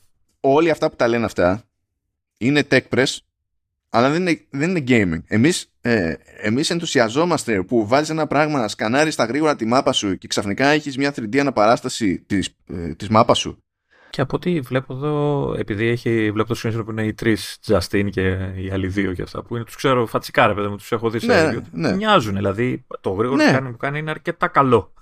ναι, είναι, είναι, είναι όντως, είναι αρκετά καλό. Και ότι γίνεται αυτό και τρέχει στα σοβαρά μετά εκεί πέρα. Σε, και με real time tracking και ε, προσπαθεί να, δηλαδή να αποδώσει και μορφασμούς και τα λοιπά με ό,τι καταλαβαίνει με το, με το tracking που γίνεται στο εσωτερικό του, της κάσκας. Έτσι. Όλο αυτό είναι ήδη τεχνικά εντυπωσιακό, αλλά είναι τεχνικά εντυπωσιακό άμα είσαι gamer. Ενώ κατά τον άλλο είναι γιατί δεν είναι απόλυτα ρεαλιστικό; Να σε και λες δεν Κοίτα, ε, έχει μια βάση γκρίνια αν πεις ότι ξέρεις τι, ε, ότι θα το χρησιμοποιήσεις σε φάση ξέρεις, video call, ε, zoom κτλ. Ε, και ήλπιζες ότι ξέρεις, δεν θα φανεί στον άλλον ότι είναι ψεύτικο αυτό που βλέπει ή ότι ξέρω, είναι επαγγελματικό. Α πούμε, δεν θα χρειάζεται να εξηγήσεις ότι ξέρεις τι αυτό που βλέπεις είναι εικονικό γιατί εγώ είμαι με μάσκα τώρα κτλ ε, ίσως εκεί ε, να έχει μια βάση όλο αυτό ότι ξέρεις ε, δεν είναι τόσο αληθοφανές όσο ο, όχι θα έπρεπε, θα χρειαζόταν για, να, για μια τέτοια χρήση. Ναι, ε, μπράβο, αλλά δεν ξέρω από πού προκύπτει αυτή η προσδοκία, ας πούμε. Δηλαδή, πού το έχουν δει να συμβαίνει έτσι. Δεν, το έχει, δεν τους το έχει δείξει ποτέ κανένας. Ούτε τους το έχει τάξει ποτέ κανένας. Ελπίζουμε στο ότι είναι beta ακόμα. Ότι θα, δεν ξέρω, μπορεί να παίξει με τους φωτισμούς και δεν ξέρω τι άλλο με το rendering process η Apple και να βελτιώσει λίγο τα, τα πράγματα. Ε, αλλά ναι, δεν υπάρχει περίπτωση να γίνει ποτέ βίντεο αυτό το πράγμα. Ε, είναι με τη... Δηλαδή, ασχέτως όλων αυτών, είναι με την GPU του M2. Τι θα κάνει. Ρε; Όταν έδειχνε τέτοια δείγματα η, η Meta, πήγαινε και τα έδειχνε, ξέρω εγώ, με κάτι high-end RTX, με 30-80, ξέρω εγώ, 30-90, τα τελευταία demo που θυμάμαι δηλαδή, νομίζω ότι ήταν με τέτοια, και σου έλεγε, να, κοίτα πόσο ρεαλιστικό είναι, που πάλι φαινόταν ότι δεν ήταν jet, απήχε, πάλι, απείχε πολύ λιγότερο σε σχέση με τα persona της Apple, δεν το συζητάμε, εντάξει, είναι αυτονόητο, αλλά η λογική ήταν ναι, αλλά το έχουμε βάλει σε τριφασικό ρεύμα και, τα, και αυτό είναι concept και κάποτε θα γίνει, ξέρω και τέτοια. Ενώ εδώ η εναλλακτική ποια ήταν; Η εναλλακτική ήταν να παίξουν με Memoji. Πες μου τώρα εσύ. Πώς είναι δυνατόν, πώς είναι δυνατόν να σκάσεις σε κλήση ομαδική για δουλειά και η μόνη σου επιλογή όταν είσαι με Vision Pro από τη στιγμή που δεν υπάρχει μια κάμερα να, σε, να σου τραβάει το πρόσωπο, όπως είσαι, δεν είναι webcam, έτσι, η μόνη επιλογή να είναι να είσαι με emoji. Δεν θα παίρνει αυτό σε επαγγελματικό περιβάλλον για κανένα λόγο. Ενώ αυτό έχει ελπίδα να περάσει. Ή με στατική εικόνα, ξέρεις, ε, profile picture και έτσι. Ε, εν τω μεταξύ, ε, τώρα συνειδητοποίησα ότι ξέρεις, γιατί βλέπω τις εικόνες και βλέπω ότι έχουν ξέρεις, όλο το πρόσωπο, ξέρεις, δεν είναι μόνο αλλά και μετά συνειδητοποίησα ότι ξέρεις, το σκανάρισμα γίνεται πριν φορέσεις το, το, κρά, το, το κράνος, το, το headset. Ε, θα βάει όλο το πρόσωπο πρώτα και μετά. Ε, πάντως, σου λέω, έχω περίεργα να δω ε, μέχρι να βγει η ένδειξη beta τι άλλο θα προσπαθήσει να βελτιώσει η Apple για αυτό το πράγμα. Ε, έχω αυτή την περίεργα να δω τι, τι, τι μπορεί να καταφέρει. Ε, αλλά κατά τα άλλα, ναι, ε, τους καταλαβαίνω γιατί όντως σε, σε, σε σενάρια χρήσης ε, δεν είναι εκεί που θα έπρεπε να είναι αλλά απ' την άλλη δεν ξέρω ε, ίσως επειδή το, βλέπ, το ξέρουμε εμείς, δεν, δεν μπορώ να το εξηγήσω σε κάποιον άλλον. Δηλαδή, να πω στον άλλο ξέρεις ότι αυτό που βλέπεις είναι real time, θα μου πει τι είναι real time, δηλαδή τι εννοείς; Ε, ναι, ναι. Ε, εντάξει, ναι, δεν, το, δεν μπορώ να το πιάσω άλλος εύκολα. Ναι, ο, ο, ο καταναλωτής, ναι, το δέχομαι. Αλλά όλοι αυτοί είναι tech press. Δεν είναι gamers, το ξέρω ότι δεν είναι gamers γιατί παρακολουθούν τη δουλειά τους και όποτε τυχαίνει να μπλέξουν με κομμάτι που άπτεται του gaming, ξαφνικά είναι λες και ακούω πεντάχρονο. Δηλαδή, αλλά ρε φίλε, εσύ είσαι επαγγελματίας όμως τουλάχιστον. Δηλαδή, ξέρω εγώ. Κάνε εκεί πέρα μια προσπάθεια παραπάνω. Να συνειδητοποιήσει το τι σημαίνει αυτό που βλέπεις. Δεν χρειάζεται να σ' αρέσει, αλλά τουλάχιστον κατάλαβε τι σημαίνει. Και αυτό που λες ότι θα έπρεπε να είναι, το, να καταλάβεις ότι είναι αδύνατο. Δηλαδή, είναι, είναι αδύνατο. Να κάνουμε τώρα. Λοιπόν, τι, τι άλλο έχουμε εδώ πέρα; Εντάξει, το εικονικό keyboard, παιδιά, είναι αναμενόμενα για γέλια. Είναι για να γράφουμε δύο λεξούλες εκεί στα δύσκολα και από εκεί και πέρα για. Οπότε οπλιστείτε όταν έρθει η ώρα, αν δεν έρθει ποτέ η ώρα με κανονικό πληκτρολόγιο, ή δεχτείτε ότι θα κάνετε φωνική πληκτρολόγηση γιατί αλλιώς κλάψα. Εντάξει. Γιατί ή, ή μπορεί να κοιτάς ε, ένα-ένα τα πλήκτρα και να κάνεις tap, το οποίο είναι ακριβώς στο τι ακούγεται είναι σαν να βγαίνει το εικονικό keyboard στο, στον Mac και να πηγαίνεις με το, με το βελάκι και να πατάς ένα-ένα. Είναι ναι. αυτό το concept. Έτσι. Ε, και η εναλλακτική είναι να χρησιμοποιείς τα χέρια σου που είναι η μόνη περίπτωση που πρέπει να πετάς τα χέρια σου μπροστά ε, αλλά ε, μπορείς να πατάς ένα πλήκτρο τη φορά οπότε στην ουσία ξέρεις είσαι με τους δείκτες σε κάθε περίπτωση ταπ, ταπ, ταπ, ταπ, ταπ, ταπ πάλι δεν μπορείς να γράψεις γρήγορα δεν είναι, αυτό υπάρχει για να υπάρχει τουλάχιστον με κανονικό πληκτρολόγιο ελπίζω να, να δουλεύει κανονικά έτσι. Ε, ναι, κανονικά δεν λειτουργεί. Δεν έχει. Ναι, ένα πληκτρολόγιο. Γράφεις κανονικά έτσι όπως είναι. Εντάξει, ε... θεωρητικά αυτό όλο υπάρχει για να, σου πει ότι ξέρεις τι, Α, εγώ σου έδωσα πληκτρολόγιο εικονικό, δεν χρειάζεται να αγοράσεις πληκτρολόγιο. Μην μου πεις ότι σε αναγκάζω να πάρεις πληκτρολόγιο, κάπως έτσι. Καλά το αυτό είναι για τα δύσκολα. Άμα θες να βάλεις κανένα κωδικό, κανένα τέτοιο, λες τώρα πού να βγάζω πληκτρολόγιο, ρε παιδί μου. Τώρα, κάτι ναι, τέτοια, εντάξει, εκεί. Ναι, okay. Α, τι άλλο έχουμε εδώ πέρα; Ε, λοιπόν, παιδιά, όλοι ε, το προσπαθήστε να φανταστείτε αυτό που θα περιγράψω τώρα, γιατί η χαρά, και πιστεύω ότι κατά μία έννοια αυτό είναι το killer app, από άποψη spatial computing, όχι από άποψη app, app κανονικά, ε, είναι το, το multitasking. Λοιπόν, πηγαίνει η Joanna Stern και λέει να δω αν θα μαγειρέψω και βάζει χρονόμετρα. Διαφορετικά χρονόμετρα. Βλέπει το χώρο της, έτσι είναι με το βίντεο πάστρου και τοποθετεί το κάθε χρονόμετρο ξέρω εγώ στην κατσαρόλα που πρέπει. Εκεί. Ε, οπότε στρέφεται αλλού μετά, κάνει ό,τι είναι να κάνει, γυρίζει εκεί που είχε αφήσει τα χρονόμετρα και είναι εκεί. Το σύστημα θυμάται που είναι και τα κρατάει εκεί. Αυτό είναι μια απλή περίπτωση χρήσης. Αλλά σκεφτείτε κάτι άλλο. Σκεφτείτε ότι είστε στο γραφείο και θέλετε στο γραφείο να είναι ανοιχτές αυτές οι εφαρμογές. Μία, δύο, τρεις, τέσσερις, ό,τι είναι. Τι στήνετε τριγύρω σας. Στήνετε κάτι μπροστά σας, στήνετε στα αριστερά, στα δεξιά σας. Θέλετε να έχετε κάτι να, να το βλέπετε ότι και καλά είναι στο πάτωμα. Ναι. Θέλετε να το βλέπετε στον τοίχο. Ναι. OK. Okay. Κάνετε ό,τι θέλετε. Και μπορείτε να πάτε στο σαλόνι και να πείτε ότι εγώ στο σαλόνι θέλω να έχω πρόχειρα αυτά. Πηγαίνετε, ανοίγετε, ανοίγετε τα παράθυρα, τις εφαρμογές, τοποθετείτε στο χώρο, φέρετε το σαλόνι, επιστρέφετε στο γραφείο. Αυτά που είχατε αφήσει εκεί σας περιμένουν εκεί. Όπω ξέρεις τι, τι, που θα καταντήσουμε να λέμε. Ε; Ρε, εσύ που το άφησες στο Disney Plus δεν μπορώ να το βρω. Σε αυτή την περίπτωση λοιπόν μπορείς να κάνεις recenter και σου φέρνει τα παράθυρα και τα στοιχίζει στο χώρο που είσαι πλέον. Προσπαθεί και βάζει, τα βάζει σε σχέση με την οπτική σου γωνία, με το οπτικό σου πεδίο. Τα βάζει στις αντίστοιχες θέσεις ε, και μετά κάνεις πάλι ό,τι θέλεις, ό,τι νομίζεις. Και αυτό πρέπει να είναι και το μόνο πράγμα που έχει από window management. Δηλαδή πέρα από το, το, το, το μεγαλώνω, το μικραίνω, το πάω πιο μακριά, το φέρνω πιο κοντά και τέτοια. Δεν έχει, ξέρεις, τύπου mission control, expose και δεν ξέρω εγώ τι. Είναι αυτό. Είναι κρατάμε πατημένο ένα πίτρο και έρχονται όλα ξανά, ξέρω εγώ. Και άντε, ε, είναι νομίζω πιο εντυπωσιακό πόσο ακούγεται έτσι. Δεν ξέρω, δηλαδή, αν το συνειδητοποιεί ο άλλος που το ακούει αυτό, ότι ξέρεις, πας κάπου κάθεσαι και στείνεις εκεί το χώρο σου και μετά πας κάπου αλλού και στείνεις έναν άλλο χώρο με άλλες εφαρμογές και γιατί καλύπτεις άλλες ανάγκες εκεί και ξέρω πας στην κουζίνα και βάζεις χρονόμετρα και πας πίσω στο δωμάτιο και δεν ξέρω τι βάζεις μουσικές και ξυπνητήρια. Ε, και μετά αυτά τα θυμ... τώρα τα θυμάται ακόμα και μετά από restart ας πούμε δηλαδή κρατάει κάτι στη μνήμη όπου cookies ξέρω εγώ που θυμάται αυτό δεν το, δεν το πέτυχα κάπου σε λεπτομέρεια οπότε θα σε ναι ε, γιατί αν όντως μπορεί να είναι ξέρεις, μόνιμα. Ε... Πάντως τεχνικώ δεν κάνει shutdown. Δηλαδή το βγάζεις, το βάζεις. Δεν έχει power on, power off. Ναι, ρε παιδί αλλά έστω ότι έμεινες από μπαταρία, ξέρω εγώ, ή ξεχάστηκε κτλ. Αυτό θέλω να δω. Πόσο, πόσο μόνιμο είναι. Δηλαδή, αν μπορείς να σετάρεις και μετά να, ξέρεις, να το ξεχάσεις που λέμε, ότι ξέρεις, από εκεί πέρα είναι όλα έτοιμα και είσαι super. Ε, είναι, είναι, φοβερή η λειτουργία. Είναι φοβερό, φοβερή δυνατότητα αυτό το πράγμα. Ε, ναι, είναι σαν να πηγαίνεις οπουδήποτε στο χώρο σου και να είχε dedicated monitors. Με τη διαφορά ότι όλα στην πραγματικότητα τρέχουν στο ίδιο σύστημα και γιατί αν είχες dedicated monitors παντού, ή θα πρέπει να έχεις χιλιόμετρα καλώδιων, θα πρέπει να έχεις ένα σύστημα που για κάποιο λόγο την παλεύει να, σηκώνει, να έχει 6 monitor, ξέρω εγώ, 10, ότι, που δεν υπάρχει αυτό το σύστημα στην πραγματικότητα.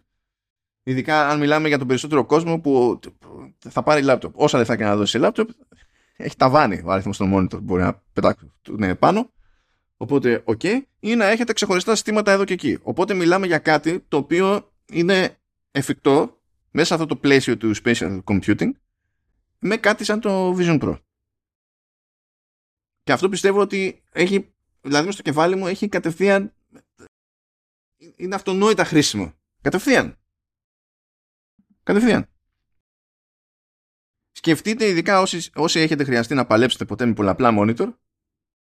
Γεια σας. Αυτό είναι λύση. Και μόλις σκεφτείς ότι αυτό είναι λύση, και αν είστε από αυτούς που έχουν παλέψει με πολλαπλά monitor και έχουν στάξει και λεφτά της προκοπής σε πολλαπλά monitor, ξαφνικά είναι, σημαίνει άλλα πράγματα η τιμή του Vision Pro. Εξαρτάται. Εξαρτάται. Από τα σενάρια χρήσης. Α, τι άλλο, τι άλλο σηκώνει να σχολιάσουμε; Καλά. Ότι οι οθόνες είναι. Ξέρεις, ε, ε, ε, μα έχει λίγο παραμόρφωση στην άκρη και με τα highlights περιδεύεται. Δεν έχει λέει τη φωτεινότητα που πιάνει το μάτι, απίστευτο ε, και, και τέτοια, okay, αλλά έχει κάτι παραμορφώσεις και ταυτόχρονα στο, οι ίδιοι, εκεί που παραπονιούνται. Βέβαια, είναι οι καλύτερες οθόνες που έχουμε δει ποτέ σε headset. είναι κάτι παράπονο είναι σε φάση σαν, σαν το μη με τους, με τους, με τους πυθίκους που είναι φάση where, τάδε. Αυτό. Λες, είναι, είναι, μέχρι εκεί πάει. Τι να, τι να κάνουμε τώρα στη, στην όλη φάση. Ξέρω εγώ. Ε... Τώρα οι κάμερες σου λέει δεν είναι ιδιαίτερα σόι. Απίστευτο. είναι αρκετά ok. Ε, τους αρέσει πάρα πολύ το special video, τους αρέσουν πάρα πολύ τα special photos, αλλά σου λέει ότι για λήψη ρε παιδί μου δεν είναι αρκετά σοϊ οι κάμερες και ότι οι, οι λήψεις που είχαν κάνει από iPhone 15 Pro ήταν πιο σοϊ. Δεν το λες και πρόβλημα. Ε, λογικό δεν είναι. Διότι πιο πιθανό είναι να πάσα στιγμή, δηλαδή όταν θα σου μπει το, το, στο κεφάλι να πάρεις Vision Pro, είναι γενικά μάλλον προβλεπέ να έχεις ήδη κάποιο iPhone προχωρώντας. Ε, και πιστεύω θα το πάρεις προσωπικά αν έχεις ήδη κάτι που τραβάει καλύτερα το περιεχόμενο που θες και αυτό το κάτι το έχεις οπουδήποτε κινήσει έξω σε αντίθεση με το Vision Pro που θα πεις κάτσε να πάρω το Vision Pro μαζί μου για να να το φορέσω για να τραβήξω φωτογραφίες. Ναι, Είναι λίγο δύσκολο. α. Είναι οι ίδιοι, οι ίδιοι που γκρίνιαζαν για αυτούς που τραβάγανε φωτογραφίες με το iPad έτσι, και τώρα σκέφτονται να τραβάνε με το Vision. Να. Επίσης, επίσης, αυτό παιδιά σκεφτείτε από τώρα τα δάκρυα. Λοιπόν, το Light Shield που είναι το μεγάλο το μαξιλάρι και το, και το Cushion που είναι αυτό που μπαίνει ανάμεσα στο Light Shield και στη μάπα αυτά σκάνε πάνω και κουμπώνουν το ένα στο άλλο και με το headset μαγνητικά. Αυτό σημαίνει, καλά μου παιδιά, δεν πάμε να, να σηκώσουμε το headset από τα μαξιλάρια. Διότι θα φύγουν τα μαξιλάρια, θα πάει για φούντο το headset και θα πέσετε μάνι μάνι στην κατηγορία other damage της υποστήριξης που θα λέει 2.400 δολάρια. Αυτό σας το λέω, να το έχετε κατά νου. Πρέπει να το πιάνετε από το ίδιο το, το πλαίσιο του. Κανονικά. Αλλιώς ετοιμαστείτε να κλάψετε. Και τι άλλο θυμάμαι; Α, για τη φάση με τα bands. Εκεί οι απόψεις δίστανται. Δηλαδή, πετυχαίνεις τον έναν, σου λέει με το βασικό, εγώ ήμουν jet. Ήταν για μένα πιο αναπαυτικό, αναπαυτικό σε σχέση με το. Ε, το, το, το, solo. Με το διπλό. Ναι, σχέση με το διπλό. Άλλος λέει, ε, δεν την παλεύω κάστανο με το μονό. Ε, είμαι jet με το διπλό. Άλλος λέει, πάλι δεν την παλεύω κάστανο με το μονό ε, το διπλό είναι καλύτερο, αλλά και το διπλό με ενοχλεί. Απλά με ενοχλεί λιγότερο, ξέρω εγώ. Εντάξει, αυτό ήταν, ε, νομίζω, το περίμενε η Apple. Έτσι είναι, εννοείται ότι κάθε άνθρωπος θέλει. Ξέρεις, εγώ άκουγα που έλεγε, ο άλλος έλεγε, ξέρω εγώ, δεν ξέρω πόσο θα μου αρέσει που κάθε φορά που το φοράω θα μου χαλάει τα μαλλιά. δηλαδή. Εντάξει. Ε, ε, ναι, εντάξει, OK. Okay. Ε, Οπότε εκεί πέρα παίζει ρε παιδί μου. Κάπου η εφαρμογή είναι jet, κάπου δεν είναι jet. Άλλοι σου λένε ότι ακόμη και όταν το αισθάνομαι καλά μετά από ξέρω καμιά ώρα αρχίζω και ζορίζομαι. Άλλος θα πει δεν ζορίστηκα καθόλου. Είναι σχετικό γιατί διαφέρουν τώρα είναι, είναι σαν χίλια πράγματα. Ρε, παιδί μου. Είναι σαν τα ακουστικά που σου λέει απλό ότι ξέρεις το design των, ε, των ε, AirPods των απλών είναι super ξέρω και δεν πέφτουν από τα αυτιά και εντάξει. Σε μένα έπεφτε το αριστερό, σε άλλον δεν έμπαινε καθόλου, σε άλλον δεν έπεφτε ποτέ. Και λες, εντάξει, okay, δεν μπορεί να το καλύ, να, να καλύψει όλες τις περιπτώσεις με τίποτα σε τέτοια θέματα. Παίζουν αυτά, ναι. Παίζουν γενικά σαν, σαν φάση. Και, υπολο... και υπολογίζω ότι σύντομα θα δούμε και λύσεις τρίτων, έτσι, οπότε θα, θα ανεβεί η ποικιλία των bands. Ε, οπότε ίσως ε, να... Δεν το ξέρω, δεν έχει πει κάτι μέχρι στιγμής η Apple. Θα ξέρω εγώ, θα δούμε. Να, θα δούμε. Ότι θα, ότι θα ψήνονται κάποιοι, θα ψήνονται σίγουρα. Εντάξει, το θεωρώ αυτονόητο. Εντάξει. Anyway, το γενικό είναι ότι ε, αν τα βάλουμε κάτω, πέρα από τις όποιες διαφωνίες εδώ και εκεί, ε, η γενική εντύπωση που έχει αφήσει είναι η γενική εντύπωση που είχε μείνει στην ουσία από τις μέχρι τώρα δοκιμές, χοντρικά αυτά που έχουν πάει στραβά είναι πράγματα που πραγματικά είναι φύση αδύνατο να μην έχουν πάει στραβά. Γιατί μιλάμε για κάποια τεχνικά ζητήματα που παραμένουν άλυτα από οποιονδήποτε.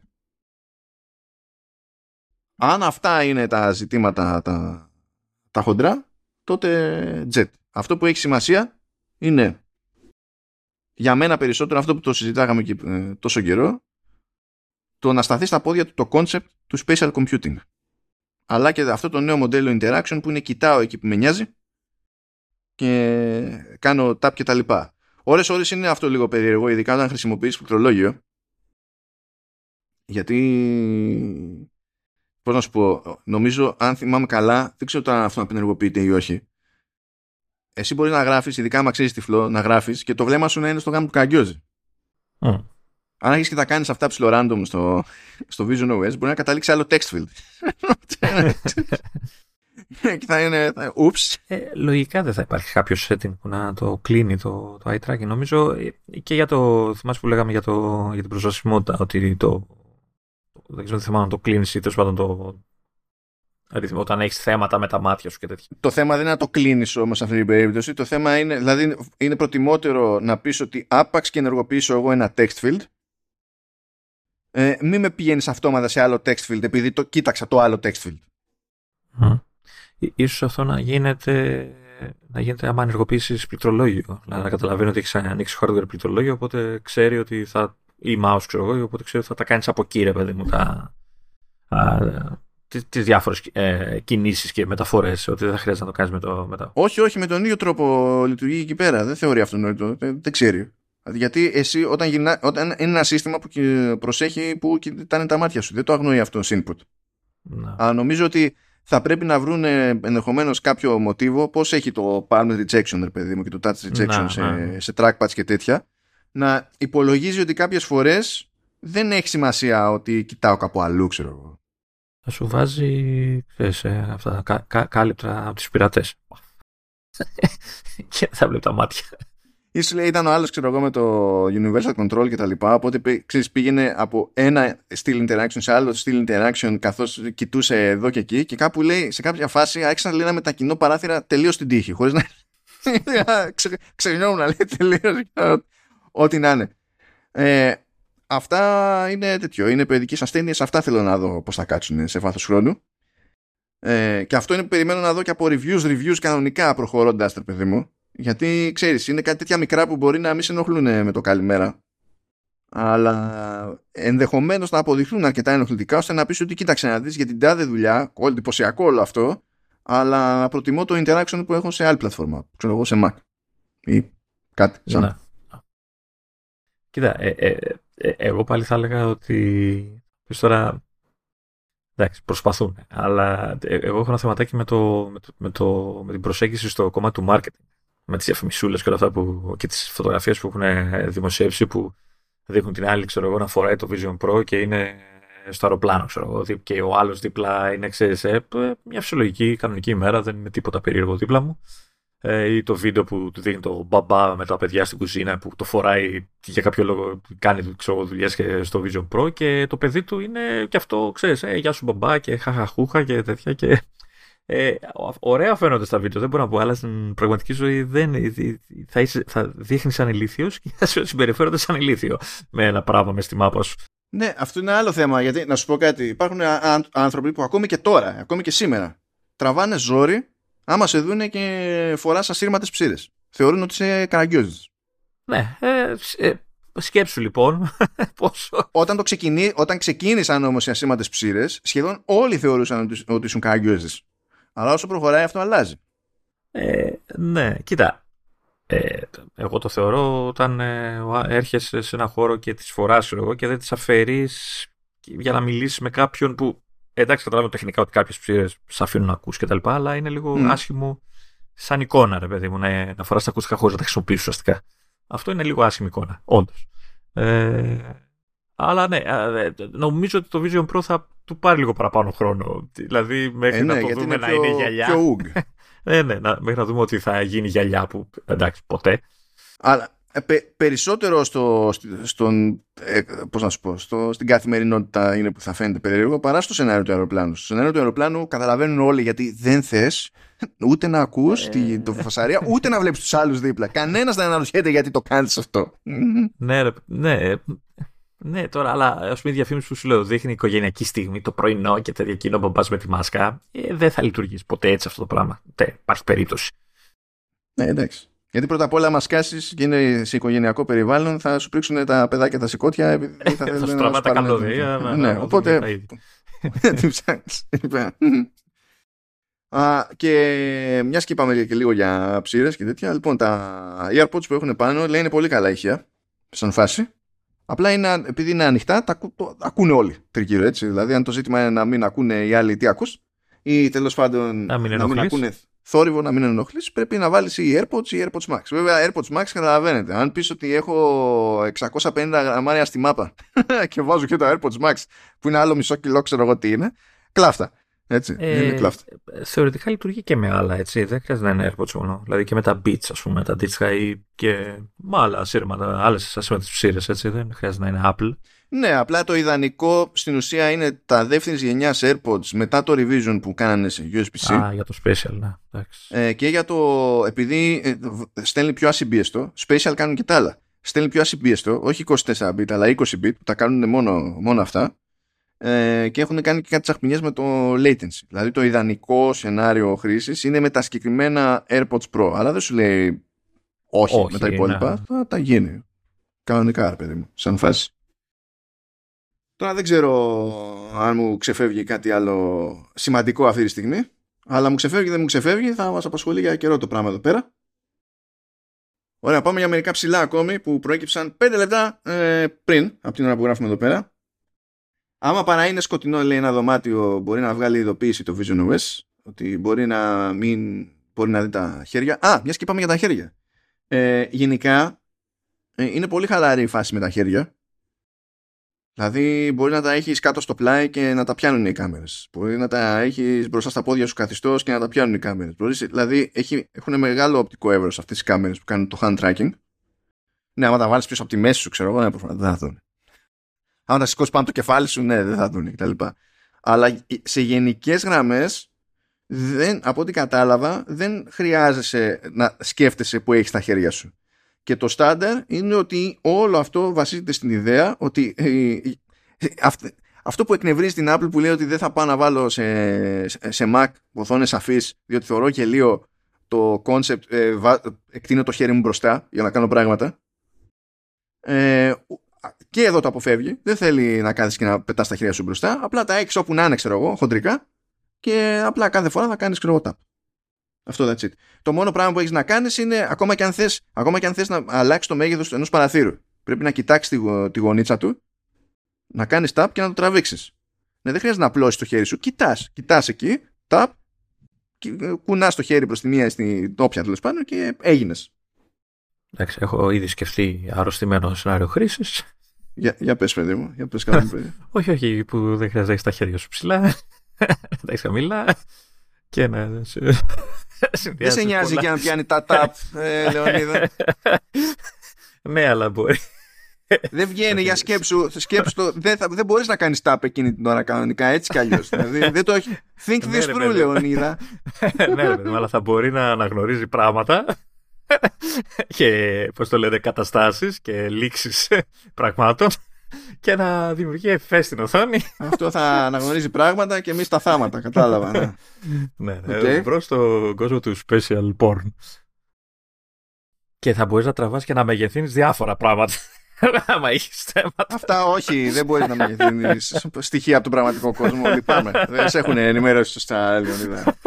Και ακόμη και να το έκανε, σημασία έχει αν το πιστεύει κανένας άλλος ότι μεγάλωσε.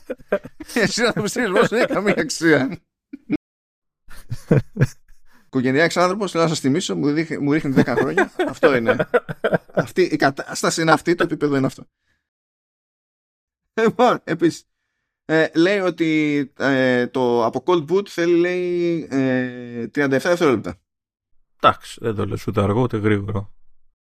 Η μπαταρία λένε 3166 mAh ή 35,9 βατόρες 30, ε, 30, ναι, 30, 13 volt 6 ampere. Το λέω για την ιστορία. Μιας και τα βρήκαμε εδώ πέρα. Ε, μπορούμε να... Είναι εφικτό το screen recording από το control center. Ε, επίσης δεν είναι υποχρεωτική η χρήση Optic ID. Μπορείς να λειτουργείς μόνο με κωδικό άμα θέλεις. Δεν ξέρω το κάνει αυτό το πράγμα βέβαια. Είναι με τα δεδομένα πληκτρολογίου. Οπότε λίγο δύσκολο. Και το Optic ID υποτίθεται ότι είναι ακόμη πιο safe από το Face ID, που υποτίθεται ότι είναι πιο safe από το Touch ID. Οπότε δεν ξέρω τι κάνουμε εδώ. Έτσι και το έχουμε μόνο με κωδικό. But yeah. Και άμα ε, όπως έκανε ένας κακός στη δεύτερη σεζόν του Ρίτσερ απαγάγει, ε, σας απαγάγει για ξεριζώσει το ένα μάτι για να το χρησιμοποιεί στα βιομετρικά τι θα γίνει, είστε ήδη νεκροί Οπότε... Ε, δεν θα σε νομίζω ότι το τελευταίο πράγμα που θα σε νοιάζει είναι τα data εκεί. Αλλά νομίζω το έχουν για σαν θέμα προσβασιμότητας πάλι. Θυμάσαι με τα θέματα. Αν δηλαδή ζορίζεσαι ένα. Ναι, φαντάζομαι πως ναι. Να τσεκάρει τα μάτια σου. Αν και νομίζω ότι σε εκείνη την περίπτωση το πρόβλημα δεν είναι αν βλέπει την ήριδα για να την αναγνωρίσει. Το πρόβλημα είναι ότι δεν μπορεί να είναι σίγουρο για το που κοιτάς. Ενώ το σκάν της ήριδας είναι άλλο καπέλο. Εγώ πιστεύω δηλαδή ότι ακόμα και αν έχεις πρόβλημα, όπως εγώ με το στραβισμό, το Optic ID πρέπει πάλι να δουλεύει άσχετα που δεν θα μπορείς εσύ να χρησιμοποιήσεις ξέρεις, με τη ματιά σου το Vision OS και θα πρέπει να κάνεις άλλα πράγματα. Ε, ε, Επίσης, λέει όταν φτιάχνεις persona, έχεις επιλογές σε φωτισμό, εντάξει, και λέει Natural Studio και Contour. Αυτά τα κλασικά που τα βλέπεις και στα πορτρέτα βασικά στο τηλέφωνο. Και τα λοιπά. Ωραία. Τα προλάβαμε και αυτά. Και ήρθε η ώρα, παιδιά, να αφήσουμε πίσω το Vision Pro, διότι γράφουμε εδώ πέρα πάνω από μία ώρα και 15 λεπτά εδώ πέρα τι είναι. Και υποτίθεται ότι το μεγάλο θέμα είναι το, το DMX. Oh Christ. Ε, δεν το λέω συχνά, σίγουρα δεν, ε, παίζει να μην το έχω ξαναπεί σε podcast. Ε, αλλά νομίζω ότι ήρθε η ώρα. Έτσι. Prepare your anus. δεν ξέρω πώς αλλιώς θα το πω.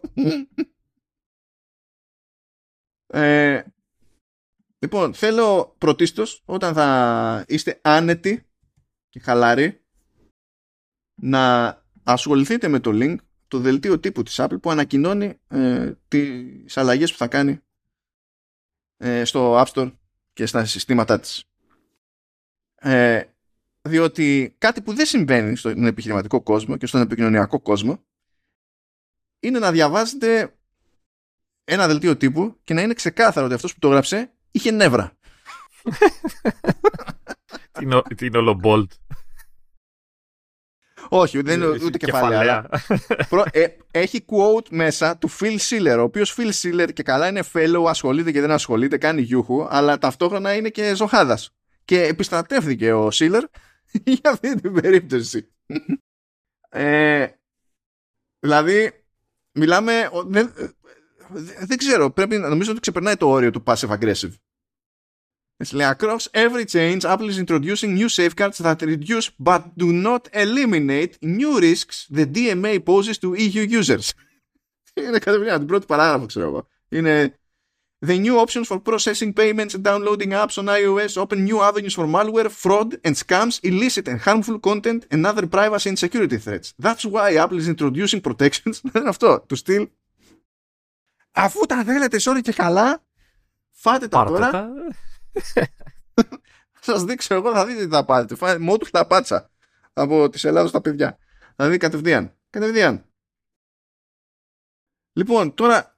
Ε, ε, ε, ε καταρχάς να πούμε ότι δεν ξέρω, είναι, είναι πολύ σημαντικό update για την Ευρώπη πάντα. Έτσι, δηλαδή, παρόλο που είναι κόμμα 4 έτσι, το, το, για το iOS κτλ. Ε, που δεν γίνεται πολύ συχνά να είναι τόσο σημαντικό, να έχει να φέρει τόσο σαρωτικές αλλαγές ένα point, κάτι ε, update. Ε, οπότε, ναι, ε, θα έχει ενδιαφέρον αυτό το πράγμα. Για μας τουλάχιστον εδώ στην Ευρώπη. λοιπόν, υπάρχουν κάποια πράγματα που αλλάζει η Apple και θα ισχύουν παγκοσμίως. Και υπάρχουν ένα μάτσο πράγματα που θα ισχύουν μόνο στην Ευρώπη. Και μερικά από αυτά τα πράγματα, για να είναι πιο αστεία η φάση, θα ισχύουν μόνο σε iPhone. ε, και ε, μαζί με όλο αυτό, για να μπορεί να εφαρμοστεί όλο αυτό το πράγμα, ε, έχει ετοιμάσει και ένα νέο Demon, το Country D, που θα τρέχει στο τηλέφωνο για να καταλάβει αν ο χρήστης είναι ε, χρήστης από την Ευρωπαϊκή Ένωση κτλ. Τσεκάρει τοποθεσία, τσεκάρει το region που έχουμε ρυθμισμένο στο τηλέφωνο, τσεκάρει φυσικά το Apple ID, άρα και γιατί το Apple ID παίρνει region με βάση ε, τη μέθοδο πληρωμής. Σου λέει ότι είναι πιστοτική κάρτα, ξέρω εγώ, η οποία έχει εκδοθεί από την τάδε τράπεζα από την τάδε χώρας. Και δεν υπάρχει debate. Ε, υποθέτω ότι όλα αυτά δεν θα ισχύουν για την Αγγλία, έτσι, που είναι εκτός Ευρωπαϊκής Ένωσης πλέον. Όχι, όχι, όχι. Η Αγγλία κάνει άλλα πράγματα. Η Αγγλία προσπαθεί να περάσει ένα, ένα νόμο, ακόμη το προσπαθεί, ε, και προχωράει αυτό για κάποιο λόγο. Προσπαθεί να περάσει ένα νόμο που θα επιτρέπει, υποτίθεται, στη Βρετανική κυβέρνηση να απαγορεύει νέες λειτουργίες ασφαλείας και προστασίας απορρίτου από την εφαρμογή τους παγκοσμίως απλά επειδή δεν γουστάρει. Δηλαδή, αν νομίζετε ότι το πρόβλημα το πραγματικό που έχουν εκραγεί εδώ οι Αμερικανοί είναι η ευρωπαϊκή γραφειοκρατία, δεν έχετε ζήσει. Δεν έχετε ζήσει. να δείτε τι κάνει, τι κάνει η Μεγάλη Βρετανία από τότε που βγήκε από την Ευρωπαϊκή Ένωση. Είναι δηλαδή. Είναι bad ideas only. Βάση, έχουν ξεπατωθεί οι τύποι. Λοιπόν, ε, υπάρχουν κάποια πράγματα λοιπόν που θα ισχύουν μόνο για Ευρωπαϊκή Ένωση, κάποια πράγματα που εφαρμόζονται παγκοσμίως και, και τα λοιπά. Ε, είναι πράγματα που κάνει η Apple ε, χωρίς να γουστάρει που τα κάνει και παίζει ένα ψηλό χάος εκεί πέρα. Ε, αλλά πριν κάνουμε αυτή τη βουτίτσα, πώς ξεκινήσαμε πριν με τη μετά που λέει «Ω, η νέα ελπίδα για το χώρο μας». Mm. Θέλω να σταθώ λίγο στο αμερικανικό ρεπορτάζ για αυτά που λέγαμε περί νομοθεσίας κτλ. Λοιπόν, ε, θεώρησα τουλάχιστον αστείο να πετυχαίνουν ανθρώπους. Δηλαδή, δεν δε βρίσκω περίεργο να βιδώνουν ε, με τη γραφειοκρατία της Ευρωπαϊκής Ένωσης και οι γραφειοκράτες της Ευρωπαϊκής Ένωσης βιδώνουν με τη γραφειοκρατία της Ευρωπαϊκής Ένωσης. Αυτό είναι ένα προβλεπέ. Ε, ε, είναι OK. Okay. Ε, αποδεκτό. Λοιπόν, βλέπω ένα αφήγημα εκεί πέρα από τα αμερικανικά media ότι το DMA, άσχετα με το τι αδυναμίες μπορεί να έχει ως νόμος, ε, πρώτα απ' όλα είναι φτιαγμένο έτσι ώστε να στοχοποιεί αμερικανικές ε, επιχειρήσεις. Είχαμε, δεν είχαμε πάλι για την πάρτι μας μιλάμε. Ναι, είναι αυτό. Και ότι είναι απαράδεκτο και το κάνουν επίτηδες σκληρό κτλ. Ναι, λες, παιδιά, κοιτάξτε να δείτε. Η απλή πραγματικότητα είναι ότι σε αυτό το χώρο πρωτοστατούν κυρίως αμερικανικές επιχειρήσεις. Αν, θε, αν θες να πεις ότι ρυθμίζω αυτό το χώρο και αυτές τις πλατφόρμες, θα ασχοληθείς με αμερικανικές επιχειρήσεις. Δηλαδή να πείτε, να πείτε στην Ευρώπη, ξέρω εγώ, είστε ρεζίλιδες, δεν φτιάξατε ποτέ δικό σας. Δηλαδή κάτι έκανε κάποτε η Nokia και πάει και αυτό; Ε, OK, okay, αυτό είναι κάτι που μπορούμε να το κατανοήσουμε. Αλλά το ε, κάνετε κουμάντο κατά βάση σε έναν ολόκληρο κλάδο και όταν πάει κάποιος να ρυθμίσει τον κλάδο, είναι δυνατόν να ρυθμίσει τόσες εταιρείες που είναι δικές μας. Ε, ποιος θα ρυθμίσει; Τι νόκι. Ε, τι γελίο είναι αυτό. Ε, το αυτό. Αυτό, αυτό είναι το, το ένα που είναι γελίο. Το άλλο που είναι γελίο, εκεί. Ε, νευρικό γέλιο κατευθείαν. Λέει, ότι σε, ε, λέει στην Ευρώπη δεν ξεκινάνε λέει αυτές τις διαδικασίες ε, λέει, δικαστικά όπως συμβαίνει λέει στις περισσότερες αγορές όχι φιλαράκι, δεν συμβαίνει στις περισσότερες αγορές. Μόνο στη δικιά σας. Συμβαίνει σε αγορές που έχουν common law οι οποίες είναι μειοψηφία σε σχέση με τις αγορές που έχουν civil law το, το λεγόμενο αστικό δίκαιο κτλ. Ε, το οποίο αστικό δίκαιο σε σχέση με το, με το common law είναι παμπάλαιο και είναι το επικρατέστερο νομικό σύστημα στον πλανήτη. Δεν είναι φάση ε, κανονικά πρέπει να ξεκινάνε από όπως έτσι γίνεται στις περισσότερες χώρες του κόσμου. Δεν μπορεί να είστε τόσο, τόσο αποκομμένοι από το σύμπαν. Δεν είναι τόσο δύσκολο. Δεν είναι τόσο δύσκολο. Δηλαδή είναι ένα search μακριά είστε από το να συνειδητοποιήσετε ότι είναι αλλιώς η φάση. Πολύ απλά. Δεν το καταλαβαίνω αυτό το πράγμα. Μα το Θεό. Λέει κιόλας, μα είναι δυνατόν να ξεκινάει η ρύθμιση χωρίς να έχει παραβιαστεί πρώτα κάποιος νόμος. Μα άμα δεν έχει φτιαχτεί ο σχετικός νόμος, πώς θα παραβιαστεί; Δηλαδή, εσείς ξεκινάτε και ξεκινάτε μια κόντρα με βάση ένα νόμο του κάποτε. Να θυμίσω ότι όλη αυτή η ιστορία μεταξύ Epic, Google και Apple βασίζεται σε ένα, ε, σε ένα νόμο του 19ου αιώνα που αυτό το λέει στην Ευρώπη και γελάμε. Γελάμε. Γιατί βασίζεται σε. Για τι δουλειά έχει ένας νόμος του 19ου αιώνα; Αυτό. Και πρέπει να αποδείξεις ότι παραβιάστηκε ο τάδε νόμος του Αγίου που είχε φτιαχτεί για άλλο πράγμα, αλλά θεωρητικά ισχύει και σε άλλα, ξέρω εγώ και ό,τι να είναι. Και μετά να γίνουν έξτρα ρυθμίσεις. Εδώ λες, όχι. Εγώ θεωρώ ότι αυτό το πράγμα για τον ΑΒ λόγο πρέπει να ρυθμιστεί. Υπάρχει να, να κάνουμε ένα debate για το αν είναι σωστό να ρυθμιστεί ή όχι. Άλλο, άλλο καπέλο αυτό. Φτιάχνεις ένα πλαίσιο. Αυτό το πλαίσιο μπορεί να είναι καλό, μπορεί να είναι κακό. Μπορείς να ξεκινήσεις μετά άλλο debate και να διορθωθεί, να αλλάξει ξέρω εγώ, αυτό το πλαίσιο και πάει λέγοντας. Δηλαδή, όταν πρωτοέφτιαχναν το, το, το, το πρώτο νομικό πλαίσιο στην Αμερική, το φτιάξανε πώς; Επειδή κάποιος πήγε στο δικαστήριο τη Μεγάλη Βρετανία και χρειάστηκαν νέο δίκαιο, το Αμερικανικό; Όχι. Είπανε τώρα πρέπει να φτιάξουμε κάτι staff. Έτσι ξεκίνησε το πράγμα. Αχ, δεν μπορώ. Μα το Θεό δεν μπορώ, είναι. Όχι, όχι, εγώ σε, σε αφήνω, σε αφήνω, σε απολαμβάνω εγώ το ραντ. Ε, είναι στάνταρ ατάκα, είναι στάνταρ ατάκα μου ότι δεν μπορώ να συλλάβω πόσο ανίκανοι είναι οι Αμερικανοί να αντιληφθούν ότι είναι μια σύγχρονη αυτοκρατορία και επειδή δεν μπορούν ούτε γουστάρουν τη σκέψη του να είναι αυτοκρατορία γιατί μέσα στο μυαλό τους είναι η καλύτερη δημοκρατία που υπήρξε ποτέ είναι οι πιο ελεύθεροι που υπήρξαν ποτέ ε, και γι' αυτό είναι ελεύθεροι να πεθαίνουν πιο εύκολα στους δρόμους χωρίς ασφάλεια ε, και πάει λέγοντας. Έχουν κάνει σε άλλους κλάδους φοβερά πράγματα, δεν το συζητάμε και είναι μπροστά από οποιονδήποτε άλλο. Αλλά ε, ε, είναι και προφανείς οι τρύπες τα στραβά που έχουν και αυτοί. Όλοι έχουν τα δικά τους, OK. Okay. Και δεν μπορούν να συλλάβουν ότι όταν έχεις ένα τέτοιο ρόλο στο παγκόσμιο στερέωμα, έχεις μια επιρροή χ και μια ευθύνη ψ. Αλλά επειδή δεν θέλουν να σκεφτούν ότι ε, είναι μια σύγχρονη, σε οικονομικούς όρους κυρίως, ε, αυτοκρατορία, προφανώς δεν θέλουν να ασχοληθούν και με το τι σημαίνει αυτό από λοιπές ευθύνες και συμπεριφορά κτλ. Δεν μπορούν. Δεν μπορούν, ρε παιδί μου. Δεν μπορούν. Και καταλήξει αυτό το, το πράγμα. Που το οποίο είναι αρκούντος γελίο. Και αν θυμάστε, έχω γκρινιάξει για αυτή την αντίληψη, γιατί αυτό το κουσούρι το έχει και η Apple. Η Apple υποτίθεται ότι εφαρμόζει τους κανόνες του App Store σε νέες υποθέσεις με βάση τις επιλογές που έκανε στην εφαρμογή του ίδιου κανόνα σε προηγούμενες υποθέσεις. Και λες, φιλαράκι, το ζήτημα είναι τι εννοεί ο κανόνας άμα κάποιος τον ερμήνευσε προηγουμένως κάπως περίεργα, δεν γίνεται να το παντρευτούμε αυτό το πράγμα. Ο άλλος μπορεί να ήταν ε, high as a kite εκείνη την ημέρα. Δεν θα το παντρευτούμε για πάντα. Αλλά όχι, εκεί είναι αυτή η ιδέα, η Αμερικανιά. Εγώ περιμένω, δε. Όλα καλά, παιδιά, όλα καλά. Υπάρχει κανένα Όλα τσετ, όλα τσετ. Όχι, χαίρομαι γιατί είναι ένα πρωτότυπο rant χωρίς με micro LED και ε, κάμερες ε, zoom και φακούς. Μπράβο, μπράβο, μπράβο, όχι, όχι, εξελίσσεσαι, δεν μπορώ να Απλώνεται το ρεπερτόριο, δεν έχεις παράπονο. Δεν έχεις παράπονο.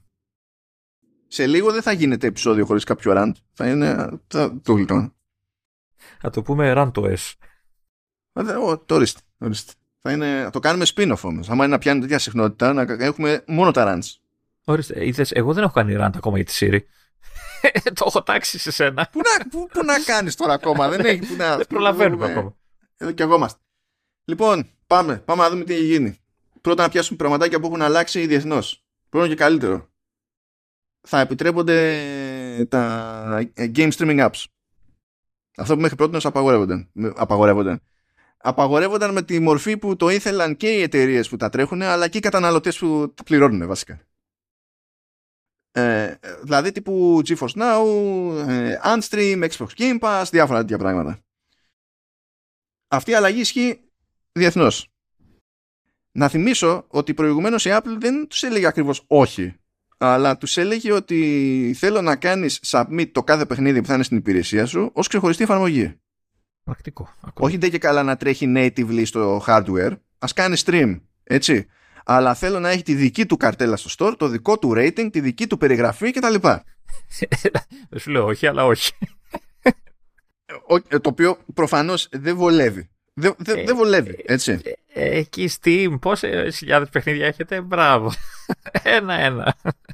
Εντάξει, η Steam δεν, δεν στριμάρει όμως. Οπότε... Δεν στριμάρει. Ε, έστω. Ε, Game Pass, ο xCloud. Ε, οπότε όλες αυτές οι υπηρεσίες του πέρα ήταν μόνο μέσω Safari, ξέρω εγώ, για οτιδήποτε. OK, okay, μέχρι εδώ.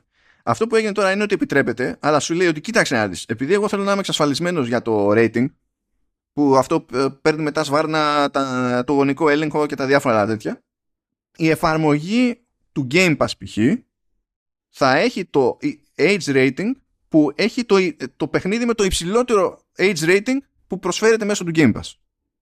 Άρα όλες θα είναι για ενηλίκους μόνο, έτσι. Ε, στην ουσία έτσι θα γίνει. Ή, ή, ή θα χεστούν τόσο πολλοί υπάροχοι, ας πούμε, που θα αποφεύγουν του, τα παιχνίδια που είναι μόνο για ενήλικες, που υποσκηρίξουν το rating. Ε, ναι, αλλά μετά δεν θα έχει νόημα σαν υπηρεσία. Έτσι, γιατί τα περισσότερα παιχνίδια είναι για ενήλικες. Εντάξει. Να σου πω κάτι. Είναι λίγο και τα μυαλά που κουβαλάνε οι Αμερικανοί. Γιατί αυτοί δεν βάζουν ποτέ 18 plus. Βάζουν ματσούρ που και καλά είναι 17. Να. Συν της άλλης, η φούλη ενηλικίωση στην Αμερική είναι τα 21. Ξέρω εγώ τι να σου πω τώρα. Βγάλα. λοιπόν, θα γίνει αυτό το πράγμα για να, είναι, να λειτουργούν κάποια άλλα συστήματα και να είναι εξασφαλισμένη και η Apple και να μην έχει μα και μου. Ε, όμως, αυτό έχει και άλλες επιπτώσεις. Διότι στην ουσία δεν γίνεται μόνο για τα games. Ε, γίνεται και για το concept των λεγόμενων mini apps, plugins κτλ. Οπότε τώρα θα μπορείς να φτιάξεις μια εφαρμογή που μέσα θα μπορεί να σου διαθέσει και να σου πουλήσει plugins και τέτοια που προηγουμένως δεν γινόταν. Όλο αυτό δηλαδή η αλλαγή στους κανόνες εκεί ε, τα πιάνει όλα αυτά. Προηγουμένως δεν μπορούσες να το κάνεις, παιδί μου. δεν έχει σημασία που μπορούσες να είχες εσύ να πέρσει σου, ε, σου έλεγε ότι δεν σου επιτρέπω στην ουσία να, κατά μία είναι να πουλήσεις κάτι που να μην είναι περιεχόμενο, ρε παιδί μου, να, να είναι σαν πρόγραμμα που κουμπά, κουμπώνει πάνω στο άλλο πρόγραμμα για κάτι τέτοιο. Τώρα θα γίνεται και αυτό. Και αυτό ισχύει παγκοσμίως. Άλλη επίσης αλλαγή που ισχύει διεθνώς ε, είναι ότι πλέον το, το App Store θα προσφέρει 50 νέα στατιστικά σε developers μέσω του App Store Connect. Ε, αυτά σχετίζονται με, το, με τα του DMA. Θετικό δεν είναι για τους developers αυτό. θετικό είναι. Αυτά σχετίζονται με τα του, DMA, αλλά θα διατίθεται, θα διατίθεται σε όλους τους developers. Ε, και προκύπτει και ένα νέο API, το App Store Connect API. Ε, μάλλον όχι, συγγνώμη, ε, το Analytics Reports API που είναι μέρος του App Store Connect API ε, που θα δίνει πρόσβαση, αυτοματοποιημένη τέλος πάντων πρόσβαση στα στατιστικά του, του App Store τα οποία θα μπορούν να τα τραβάνε οι developers ε, και να τα διαθέσουν σε τρίτες υπηρεσίες.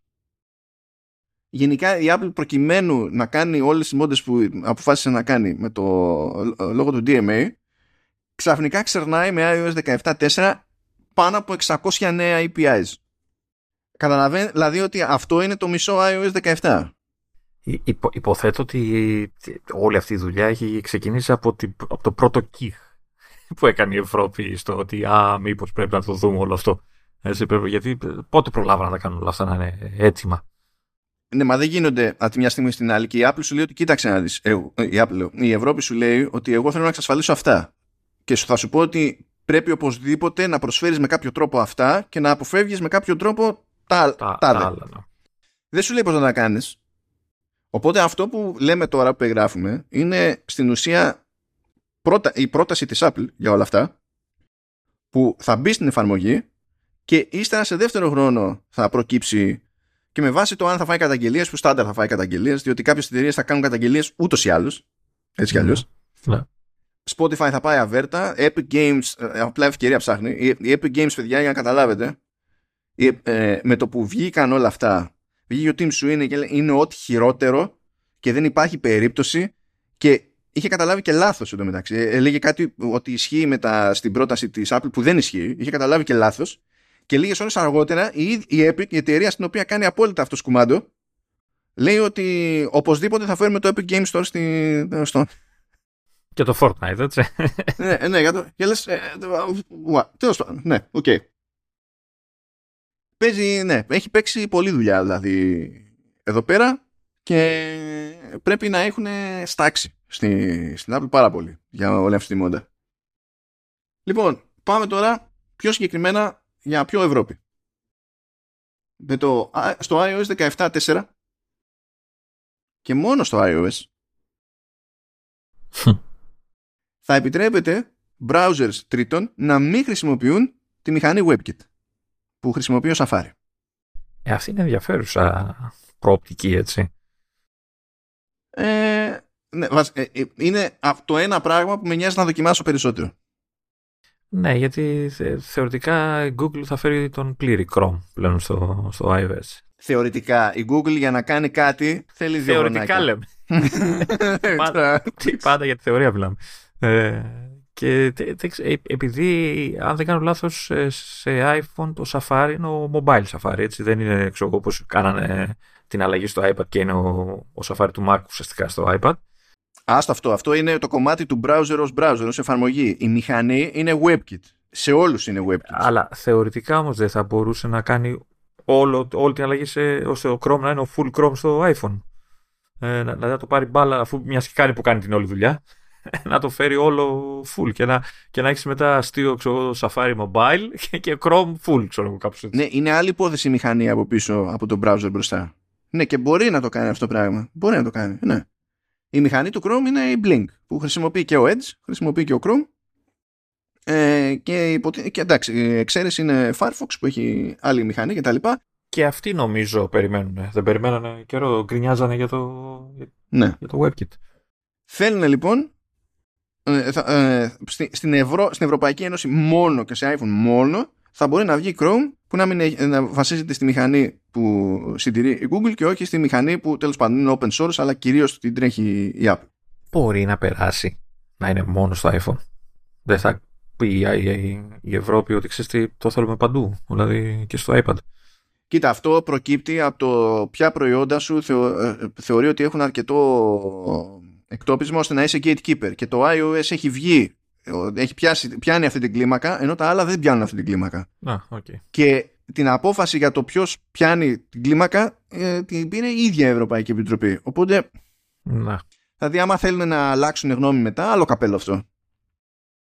Αλλά ως προς αυτό δεν, μπορεί να, δεν μπορούν να αντιχνώσουν την Apple. Δηλαδή, για να, για να καταλάβετε, υποτίθεται ότι στα κομμάτια, στα λειτουργικά συστήματα θεωρείται ότι έχει το εκτόπισμα το απαραίτητο ώστε να ρυθμίζεται το iOS. Στους browsers είναι ο Safari και στην κατηγορία του μεσάζοντα είναι το, είναι το App Store. Οπότε γι' αυτό γίνεται εδώ πέρα συγκεκριμένα σε, σε iOS αυτή η αλλαγή. Και υπάρχει το εξής ανέκδοτο λοιπόν.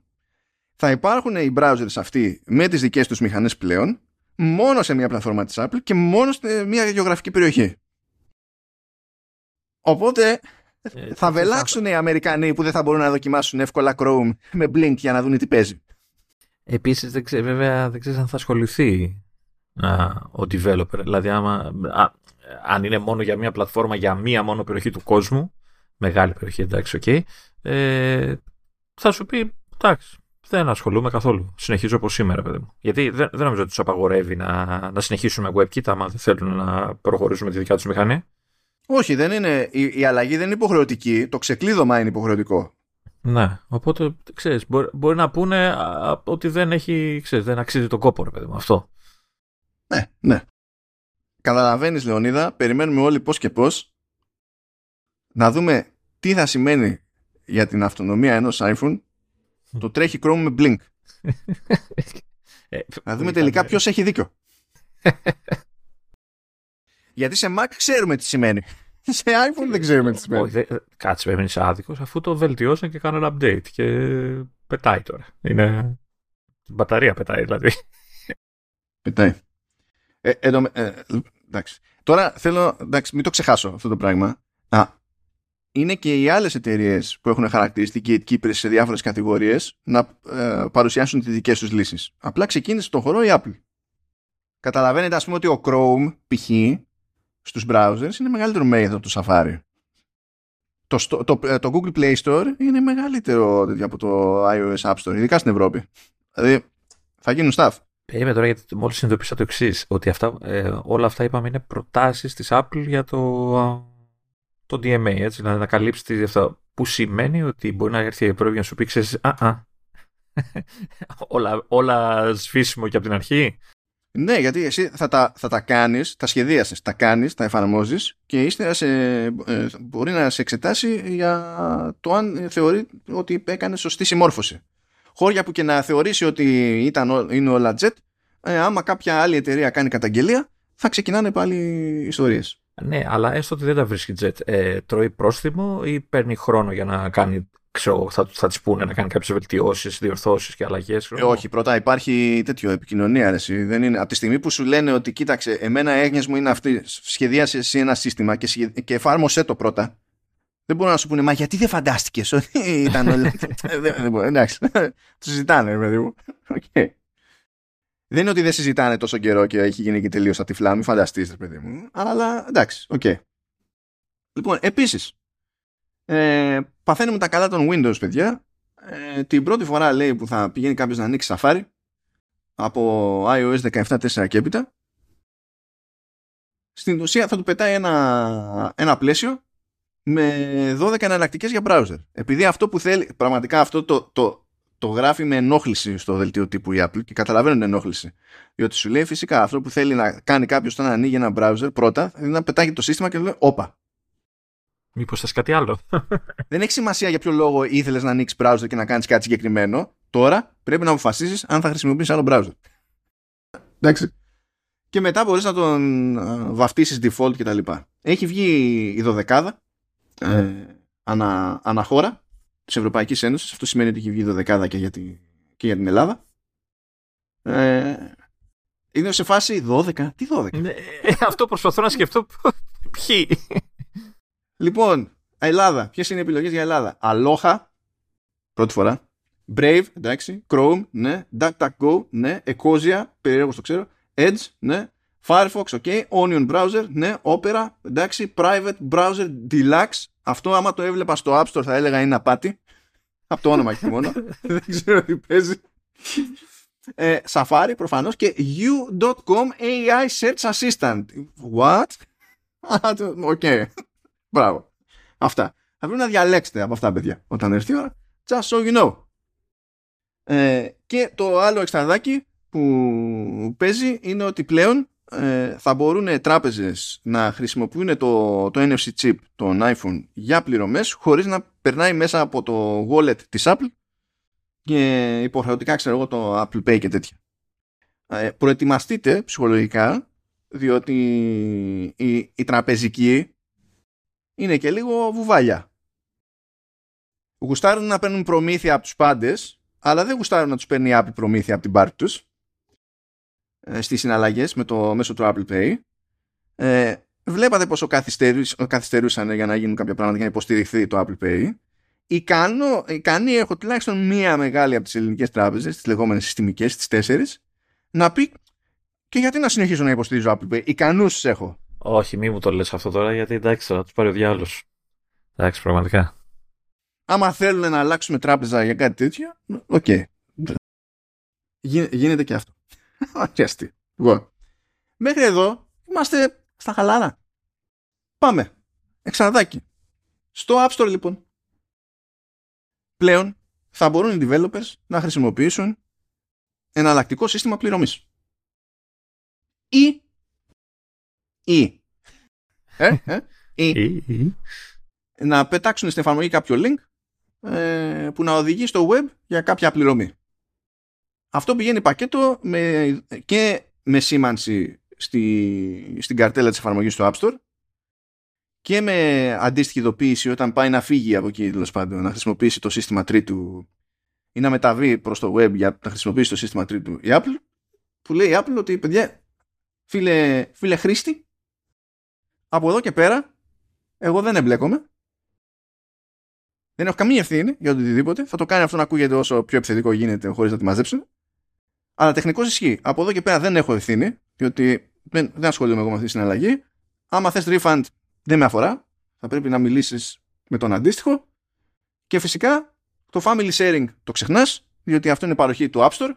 Δεν θα πηγαίνεις να πληρώνεις αλλού και θα σου προσφέρω εγώ το family sharing. Δεν πάει έτσι. Και δεν λειτουργεί και το ask to buy που αυτό είναι στο πλαίσιο του, του, του γονικού ελέγχου. Υποτίθεται ότι κάποιος στο ίδιο family που δεν μπορεί να κάνει χήμα συναλλαγές μπορεί να ζητήσει να του αγοράσει ο κηδεμόνας κάτι και δίνεται μια άδεια κτλ. Και, και τους λέει και αυτό είναι μια λειτουργία που προσφέρω εγώ, είναι μέσα στο σύστημα, δεν, δεν θα σου προσφέρει τρίτος, αντιγεια. Δεν είναι υποχρεωτική η χρήση ε, εναλλακτικού συστήματος πληρωμής. Υπάρχει όμως η επιλογή χρήσης εναλλακτικού συστήματος πληρωμής. Αυτό θα μας ε, απασχολήσει και παρακάτω. Λοιπόν, εδώ πάμε στα πιο χοντρά τώρα από iOS 17.4 και έπειτα θα υποστηρίζετε τα λεγόμενα Alternative App Marketplaces. Δεν τα λέει η App Store, η Apple, γιατί το App Store είναι και trademark της Apple, οπότε πακέτο. Τα λέει App Marketplaces. Στην ουσία θα μπορεί κάποιος να μπορεί να πάει στο web και να εγκαταστήσει ένα άλλο κατάστημα που πουλάει εφαρμογές. Και... Ο π.χ. Steam. Ουσιαστικά. Ενώ όποιος θέλει να φτιάξει. Ε, ναι, λέω για να καταλάβουμε τι παίζει. Αυτό όμως δεν είναι χυμαδιό. Έχει βάλει δικλείδες η Apple. Λέει πρώτον, για να, για να σας αφήσω να το κάνετε αυτό το πράγμα, πρέπει να παίζουν να, τηρούνται κάποιες, να πληρούνται κάποιες προϋποθέσεις. Πρώτον, πρέπει από κάποιο ε, τραπεζικό ίδρυμα με ε, τέτοιο πιστοληπτική ικανότητα α να έχετε τέλος πάντων, αποδεικτικό ότι μπορεί να σας καλύψει μέχρι ένα εκατομμύριο ευρώ. Όχι να έχετε ένα εκατομμύριο ευρώ. Είναι άλλη διαδικασία αυτή. Διότι διαφορετικά που ξέρω εγώ θα, φτάσει, θα, θα ξεκινήσει μια απάτη, θα σου ζητάνε μετά refunds, δεν θα ξανακαλύψει κανέναν και θα γίνεις κακομοίρας. Οπότε λέει θα πρέπει να έχεις βάλει πλάτη κάποια τράπεζα. Εντάξει. Και το, το κάνουν αυτό η τράπεζα, ούτως ή άλλως αυτό το κάνουν οι τράπεζες επιπληρωμή, διότι φυσικά. Προμήθεια. Πλήρωσέ με για να πω ότι είσαι εντάξει για ένα εκατομμύριο. Αλλά τα προβλήματά μας είναι άλλα τέλος πάντων στη, στη ζωή. Επίσης, θα πρέπει να αποδείξουν αυτοί που λειτουργούν το εκάστοτε app marketplace ότι ε, φροντίζουν για τα βασικά ε, σε, για να αποφεύγονται απάτες. Ε, θα τηρείται λέει το τέτοιο το, το ATT, το App Tracking Transparency ξέρω εγώ και τα λοιπά. Ε, δικλείδες περί προστασίας απορρίτου ε, ότι έχουν το περιθώριο να ασχολούνται με την επίλυση διαφορών σε χρεώσεις και τα λοιπά ότι μπορούν να επιστρέψουν χρήματα. Θα πρέπει όλα αυτά να τα αποδείξουν αυτοί στην Apple ότι μπορούν να τα κάνουν αλλιώς λέει δεν το έχουμε ως εδώ; Ναι, ναι, ναι, ναι. Εντάξει. Επίσης λέει, που εκεί πέρα πρέπει, δηλαδή, δεν ξέρω, πρέπει να κάλεσαν τα ΕΚΑΒ στο Spotify. Λέει επίσης, δεν μπορείτε να, φτιάξετε, να είστε εταιρεία που βγάζει δικές σας εφαρμογές και να φτιάξετε marketplace για την παρτάρα σας. Μπορείτε να φτιάξετε marketplace που να εστιάζει σε μια κατηγορία εφαρμογών, π.χ. games. Ναι. Αλλά αν φτιάξετε marketplace πρέπει να είστε έστω εντός μιας κατηγορίας εφαρμογών ανοιχτοί σε submissions εφαρμογών τρίτων. Οπότε όλα αυτά τα mockups σου είχε κάνει Spotify ένα περίβατο και δεν τους χάλασε. Και δεν τους χάλασε. Λοιπόν, ωραία για τα app marketplaces, έτσι. Καταλαβαίνετε ότι τα εναλλακτικά app marketplaces θα έχουν τους δικούς τους όρους θα κρατάνε τη δική τους προμήθεια και είναι up to them. Δεν είναι α, ένα εναλλακτικό marketplace, κανείς δεν θα πληρώνει μία σε κανέναν. Δεν υπάρχει αυτό το concept, ξεχάστε το. Αυτό δεν υπάρχει ούτε στις παπάντες του team σου είναι. Ε, Επίσης, όλο αυτό είναι μακριά από αυτό που λέγανε για side loading και τέτοια έτσι. Δεν, μιλάει κανείς για τέτοιο πράγμα. Δε, δηλαδή... Μπράβο, γιατί το DMA τι λέει; Το DMA λέει ότι ε, προκειμένου να γίνουν όλα αυτά, πρέπει ή να επιτρέπεται side loading ή εναλλακτικά marketplaces. Και η Apple είπε πάρα πολύ ωραία. Δεν έχω αγαπήσει ποτέ ξανά στη ζωή μου τη λέξη or.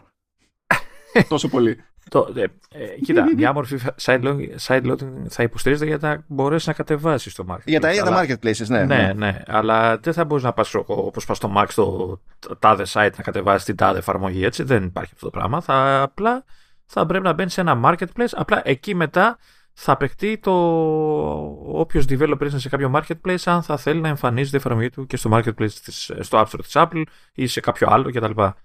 Θα το, θα το, θα το φτάσουμε και αυτό. Έχουμε, επίσης, στους ελέγχους που κάνει η Apple ένα πραγματάκι ακόμη ε, δεν έχει το δικαίωμα να, να μπλοκάρει κάτι βάσει περιεχομένου εκτός αν μιλάμε για καθαρά παράνομο περιεχόμενο. Δηλαδή, ενώ η Apple έχει, τραβάει ζόρι ρε παιδί μου με το πορνό ή με εφαρμογή που δεν είναι ότι είναι φτιαγμένη για πορνό, αλλά θεωρητικά κάποιος μπορεί να πετάξει κάτι με πορνό εκεί μέσα και πακέτο και τραβάει κάτι τέτοια ζόρια στο δικό του το App Store. Δεν μπορεί να μπλοκάρει άλλους για τέτοιο περιεχόμενο σε εναλλακτικό marketplace.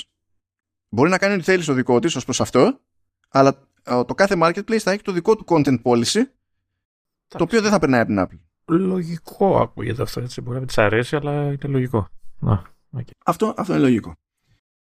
Οπότε καταλαβαίνετε ότι πρώτα απ' όλα θα σκάσει Epic Games Store. Ε, δεν ξέρω πώς βέβαια, γιατί δεν μπορεί να έχει μόνο τα δικά της παιχνίδια μέσα και δεν ασχολείται με mobile games. δηλαδή όλο αυτό προποθέτει να κάνει νέα business η Epic για να έχει νόημα.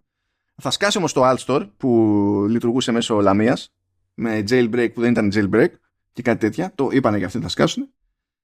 Καταλαβαίνετε έτσι, θα πήξετε σε emulators. για αρχή, έτσι, για... σε πρώτη φάση. Το έχουμε τα οποία δεν θα μπορεί να κόψει κιόλας η Apple, έτσι. Δεν θα είναι στο δικό της store. Δεν θα μπορεί να κάνει κάτι. Όχι, γιατί εκεί την ευθύνη θα την έχει αυτός που τρέχει το marketplace. Οπότε, αν σκάσει αναπόφευκτα, να σκάσει ένας simulator για κάτι της Nintendo, η Nintendo δεν μπορεί να πάει στην Apple και να πει γιατί η Apple τους αφήνεις. Θα πει not my problem. Πήγαινε σε αυτούς. Τώρα εσύ γιατί το λες, για την Nintendo τυχαία το παράδειγμα. Γιατί ήταν απλά έτσι, ήταν στην άκρη του μυαλού μου. Ήταν στην άκρη του μυαλού μου. Αυτό, έτσι. Δεν τους θυμάμαι να κυνηγάνε ιδιαίτερα αυτοί γι' αυτό. Λοιπόν, τώρα αυτό είναι το κομμάτι, δηλαδή αυτό είναι από τη σκοπιά εκείνων που τρέχουν το marketplace. Έτσι. Πάντως, εγώ ξαναεπιστρέφω στο site loading. Μην, ε, δηλαδή, ε, ξεχράστε το βάζω ότι εφαρμογή γουστάρω χήμα από το, από το browser στο, στο κινητό μου. Έτσι, αυτό δεν το συζητάει η Apple και από ό,τι βλέπω, μάλλον έτσι θα γίνει. Ακόμα δεν υπάρχει περίπτωση να το αλλάξει αυτό και το, ο έλεγχος που θα κάνει η Ευρώπη μετά. Έτσι, δεν νομίζω, αφού της δώσαν ήδη την εναλλακτική. Οπότε όσοι περιμένατε ότι θα, θα χώνετε. Βέβαια, ήταν και κάτι φοβόμουν εγώ έτσι. Δηλαδή, είναι, είναι ένας φόβος με ιούς και τέτοια. Δηλαδή, μετά θα γινόταν χάος. Και αν, αν ακούτε και για διάφορες δικλείδες ασφαλείας της Apple και είναι, μα είναι δυνατόν, πάλι έτσι κάνει κουμάντο. Πάλι καταλήγει και κάνει κάποιο κουμάντο η Apple. Θέλω να σας πω ότι σύμφωνα με το DMA είναι υποχρεωμένη. Γιατί το DMA ζητά να γίνουν, να ανοίξουν κάποια πράγματα, να ξεκλειδώσουν κάποια πράγματα αλλά επίσης ζητάει από αυτόν που θα κάνει το ξεκλείδωμα να φροντίσει ώστε ε, να έχει τη μικρότερη δυνατή επίπτωση σε θέματα ασφαλείας, προστασίας προσωπικού απορρίτου κτλ. Ναι. Άρα δεν είναι καθόλου περίεργο που κάνει αυτά που κάνει η Apple σε αυτό το επίπεδο. Δηλαδή είναι και, και απέτηση της Ευρωπαϊκής Επιτροπής στην ουσία να κάνει stuff τέτοια. Αυτά είναι από την πλευρά, πλευρά αυτού που θέλει να φτιάξει το marketplace. Το ζήτημα είναι ότι μετά υπάρχουν developers. Πρέπει να πουλήσουν εφαρμογές στο App Store, στο Marketplace κτλ. Λοιπόν, μάλλον ε, πριν τους developers, συγγνώμη, να πάμε στους, στους χρήστες. Οι χρήστες ε, θα μπορούν να πούν στο iOS ποιο marketplace είναι το default. Μπορούν να βάλουν άλλο δηλαδή πέρα από το App Store να είναι το default. OK. Okay αυτό δεν σημαίνει ότι χάνουν πρόσβαση στο App Store. Σημαίνει όμως ότι γίνεται το default, παιδί Με την ίδια λογική μπορείς να βάλεις default τον Chrome, ξέρω εγώ πλέον, αλλά αυτό δεν σημαίνει ότι μετά δεν μπορείς να χρησιμοποιήσεις Safari. Επίσης, λέει, αν έχεις μια εφαρμογή ήδη από το App Store και θες να τη βάλεις από, από κάποιο άλλο marketplace, για να μπορέσει να γίνει αυτό το πράγμα, επειδή κουμπώνουν κάπως οι εφαρμογή στο σύστημα, πρέπει πρώτα να σβήσεις την εκδοχή του App Store και μετά να βάλεις του, του marketplace. Και θεωρητικά πρέπει να την ξαναγοράσεις. Ε, ε, ναι, τι, δεν κατάλαβα. Γιατί; Όχι, λέω. Μην νομίζουν ότι. Καλά, είδα και κάτι τυπάδες που λέει Μα είναι δυνατόν, λέει κανονικά θα έπρεπε να μπορώ να αγοράσω το, μια εφαρμογή από οπουδήποτε και να την έχω οπουδήποτε. Και λες, φιλαράκι. Εντάξει, ναι, μπράβο, του χρόνου. Εντάξει. Αυτό με το family sharing θα γίνει σφαγή, πιστεύω. Για όσους το χρησιμοποιούν, έτσι. Ναι, βέβαια. Επίσης, λέει, θα μπορεί ο χρήστης να δει που έχει δώσει το OK, που έχει κάνει authorize πιο marketplace κτλ. στα settings και να, το, και να ε, γίνει ανάκληση του authorization. Φυσικά όταν γίνει αυτό το πράγμα τότε πλέον δεν μπορεί μέχρι να ξαναδώσει το OK ε, να αποκτά νέες εφαρμογές από το αντίστοιχο marketplace, ούτε updates, ούτε δεν ξέρω και εγώ τι κτλ. Που, αλλά όλο αυτό λέει μπορεί να γίνει και με απλή διαγραφή του marketplace από το, από το σύστημα οπότε γίνεται μετά revoke το authorization κατευθείαν και τέτοια. Ναι, ε, το θέμα είναι όμως θα λειτουργούν οι εφαρμογές. Άστα αν δεν κάνουν update. Ή θα κλειδώνουν. Τύπου, ξέρω εγώ, δεν πληρώνω το arcade, δεν σταματάνε τα παιχνίδια να ανοίγουν. Όχι, εδώ πέρα λέει αυτό ξανά το μοντέλο. Τώρα, άμα δεν πληρώνεις το arcade, είναι συνδρομητικό. Ε, θα σταματήσει να δουλεύει. Τι πάει να πει τώρα. Σαν παράδειγμα το έφερα, ρε παιδί μου, ότι πες ότι έχω κατεβάσει ένα marketplace, ε, άλλαξα γνώμη, έχω όμως κατεβάσει εφαρμογές, έτσι, και το σβήνω σβήνουν, σβήνουν ενώ κλειδώνουν οι εφαρμογές που αγοράς από εκεί. Νομίζω δεν κλειδώνουν. Απλά κάποια στιγμή θα έχεις πρόβλημα. Γιατί δεν θα γίνονται updates, δεν θα έτσι και τα λοιπά. Εντάξει, δεν θα κάνει update. Ναι, εντάξει, αλλά το θέμα είναι θα κλειδώνουν οι εφαρμογές ε, επί τούτου. Ε, κατευθείαν, ρε παιδί μου, αυτό. Επειδή δεν θα λειτουργεί το marketplace. Νομίζω πως όχι. Αυτό έχω καταλάβει, δηλαδή. Ε, επίσης, όταν κάποιος ε, θα πηγαίνει να αποκτήσει μια εφαρμογή, στην ουσία αυτή η εφαρμογή δεν κατεβαίνει απευθείας μέσω του marketplace. Σε πετάει από το marketplace στο web και τότε εμφανίζεται μία κάρτα με στοιχεία για την εφαρμογή. Ο, ε, όνομα εφαρμογής, όνομα developer, περιγραφή και screenshots κτλ. Πώς είναι δηλαδή τα βασικά από, το, store, την ναι. όποια καρτέλα έχει στο store. Ε, και φυσικά όλα αυτά δεν περνάνε από τους servers της Apple διότι από τη στιγμή που θες να έχεις δικό σου marketplace, είναι δικό σου πρόβλημα το hosting και, και η διανομή. Σου λέει, οκ. Και μέσα σε όλα αυτά περνάνε και από notarization οι εφαρμογές των τρίτων Το οποίο notarization μπορεί να το θυμάστε ότι είναι κάτι που γίνεται με εφαρμογές τρίτων εκτός App Store στον Mac. Α, όσοι το θυμάστε, καλώς το θυμάστε. Αλλά δεν είναι ακριβώς το ίδιο εδώ πέρα. Εδώ η διαδικασία είναι κάτι ανάμεσα στο, στην περίπτωση του Mac που είναι πιο hands-off και το App Review στο App Store. Τσεκάρουν περισσότερα πράγματα σε σχέση με Mac, αλλά λιγότερα σε σχέση με App Store. Στο, σε Mac γίνεται όλο στην ουσία αυτόματα. Εδώ θα γίνεται το πρώτο μέρος αυτόματα, θα τσεκάρουν για malware κτλ. Αλλά υποτίθεται ότι δεν ξέρω σε τι βαθμό θα πρέπει να δώσει το OK και human για να προχωρήσει αυτό το πράγμα. Αλλά όχι πάλι για περιεχόμενο, για τεχνικά πράγματα, έτσι. Ναι, ναι, ναι, ναι. ναι. ναι. Θέματα ασφάλι, ασφαλείας και τα λοιπά και απάτης και τα συναφή. Και το notarization τι σημαίνει στην πράξη; Σημαίνει ότι είναι σαν να μπαίνει μια στάμπα, ρε παιδί μου. Υπογραφή που λέμε, ναι, ναι, υπογραφή. Στην ίδια την εφαρμογή και αν κάποιος κατόπιν εορτής πάει και πειράξει αυτή την εφαρμογή, τότε αναγκαστικά ε, αλλάζει, είναι σαν να αλλάζει αυτή η υπογραφή. Και το σύστημα της Apple ξέρει ότι κάποιος έχει πειράξει κάτι και ότι αυτό δεν είναι αυτό που έπρεπε να είναι. Σαν τα αυτοκόλλητα εγγύησης στα λάπτοπ. Όταν τα ανοίγεις, σκίζεται. Και σε περίπτωση που γίνει κάποια παρόλα, έχει το περιθώριο να μπλοκάρει την εφαρμογή τελείως, παρότι είναι μέσω του άλλου marketplace. Όπως γίνεται ναι. και σε Mac. Δεν έχει σημασία, μπορεί να το κατέβασες από, το, από τη σελίδα του developer. Είχε γίνει μια μανούρα κάποτε με ένα torrent client, το Transmit, που στην ουσία είχαν χακάρει τους τυπάδες του Transmit και είχαν βάλει malware στο αρχείο που κατέβαζες από τη σελίδα τους. Ναι. Και επειδή αυτό πείραξε το notarization, ε, το, μόλις το πήρε χαμπάρι η Apple, εμπόδισε, εμπόδισε κάθε Mac να τρέξει το, το αρχείο για την εγκατάσταση. Αυτό είναι ο στόχος λοιπόν και εδώ γίνεται στην ουσία για την προστασία παιδί μου, του τελικού χρήστη και τα λοιπά. Υπάρχουν όμως και developers μέσα στη μέση και εδώ είναι τα fun stuff. Λοιπόν, developers. Λέει, είστε στην Ευρώπη διατίθεται, ε, διατίθεται εφαρμογές στη... Δια, ναι, τέλος πάντων. Ε, διαθέτετε ε, ε, εφαρμογές στην Ευρώπη πάρα πολύ ωραία. Λέει, μπορείτε να μείνετε στους όρους τους υπάρχοντες του App Store και να λειτουργούν τα πράγματα ακριβώς έτσι όπως ξέρετε τόσα χρόνια. Με τις προμήθειες που ξέρετε κτλ. OK, okay, OK. Okay. Αυτά είναι τα, τα τρέχοντα business terms. Υπάρχουν και τα new business, ε, business terms που προκύπτουν λόγω του DMA. Θέλω να κρατήσετε μια πρώτη λεπτομέρεια. Έχετε το περιθώριο, λέει η Apple στους developers, να γυρίσετε στα new business terms. Αλλά άμα γυρίσετε στα new business terms, δεν μπορείτε να επανέλθετε στα προηγούμενα terms. Αν είστε εξ Αμερικής, αλλά έχετε πελατεία στην, στην Ευρωπαϊκή Ένωση, μπορείτε να κάνετε opt-in σε αυτά, τα new business terms, και αυτά θα λειτουργούν έτσι ως έχουν φυσικά για την πελατεία σας στην Ευρωπαϊκή Ένωση. Δεν είναι ότι μετά ξαφνικά θα αρχίσουν να εφαρμόζονται και σε χώρες που δεν έρχονται αυτές οι αλλαγές και πάει λέγοντας. Τι παίζει; Με τα new business terms. Λέει,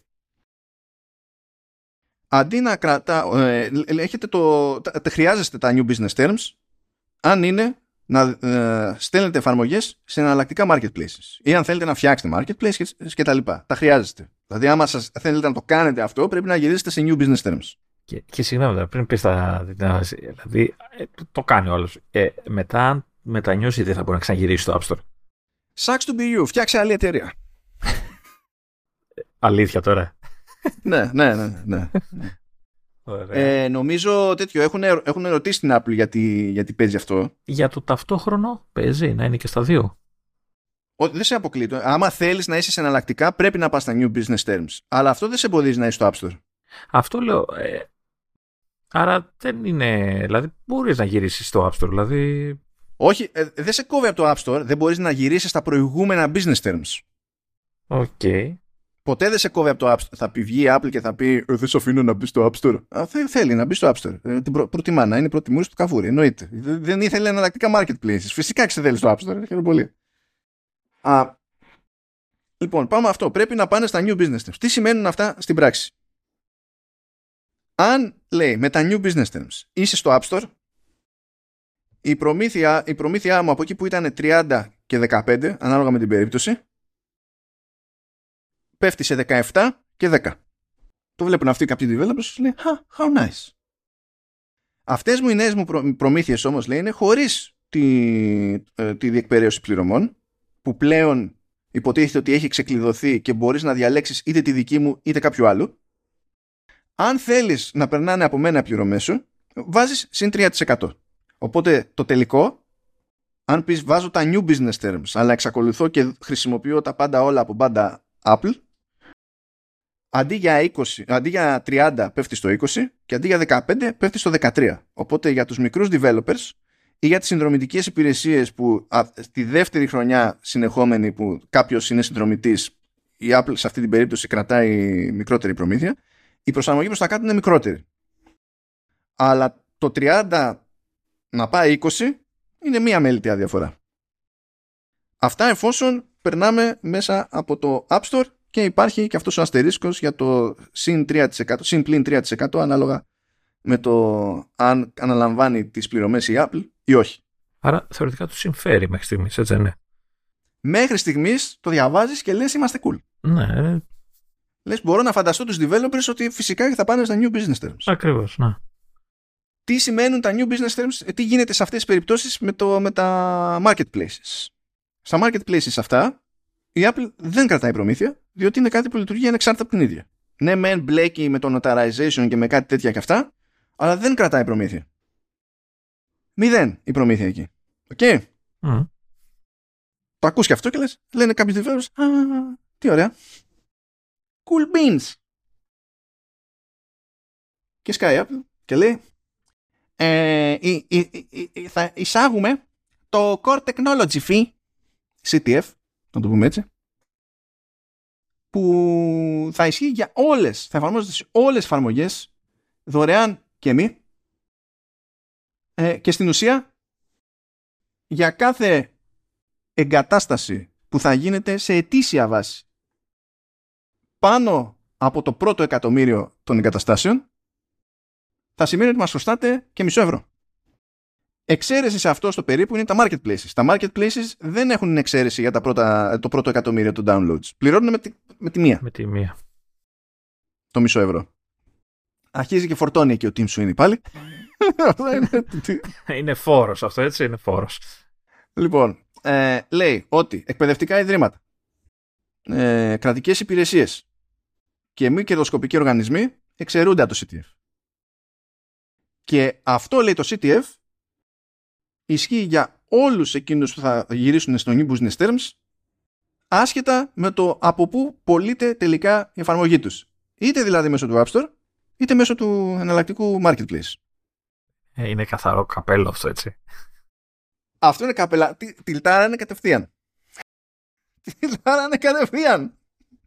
Και εδώ έχει πολύ το zoom. Το οποίο δεν ισχύει στο κλασικό App Store, έτσι, στα, στα κλασικά συστήματα, όπου είναι τώρα. Όχι, αλλά εκεί πέρα ισχύει ότι είναι και η ψηλότερη προμήθεια της ναι. Apple έτσι κι αλλιώς. Okay. Λοιπόν, τι συμπέρασμα βγάζω εγώ σε πρώτη φάση. Έτσι. Ε, βάζοντας στην άκρη το CTF και βλέποντας πού έριξε την προμήθειά της η Apple, μπορείς να πεις ότι για τα του, το τι γίνεται στα του App Store και τα λοιπά, για να πει ότι δεν θα μπούμε μέσα και μας συμφέρει να ασχολούμαστε και τα λοιπά, το minimum που χρειάζεται, κατά πώς φαίνεται, είναι το 10% που ζητάει από τους ε, μικρούς developers πέραν του συστήματος πληρωμής.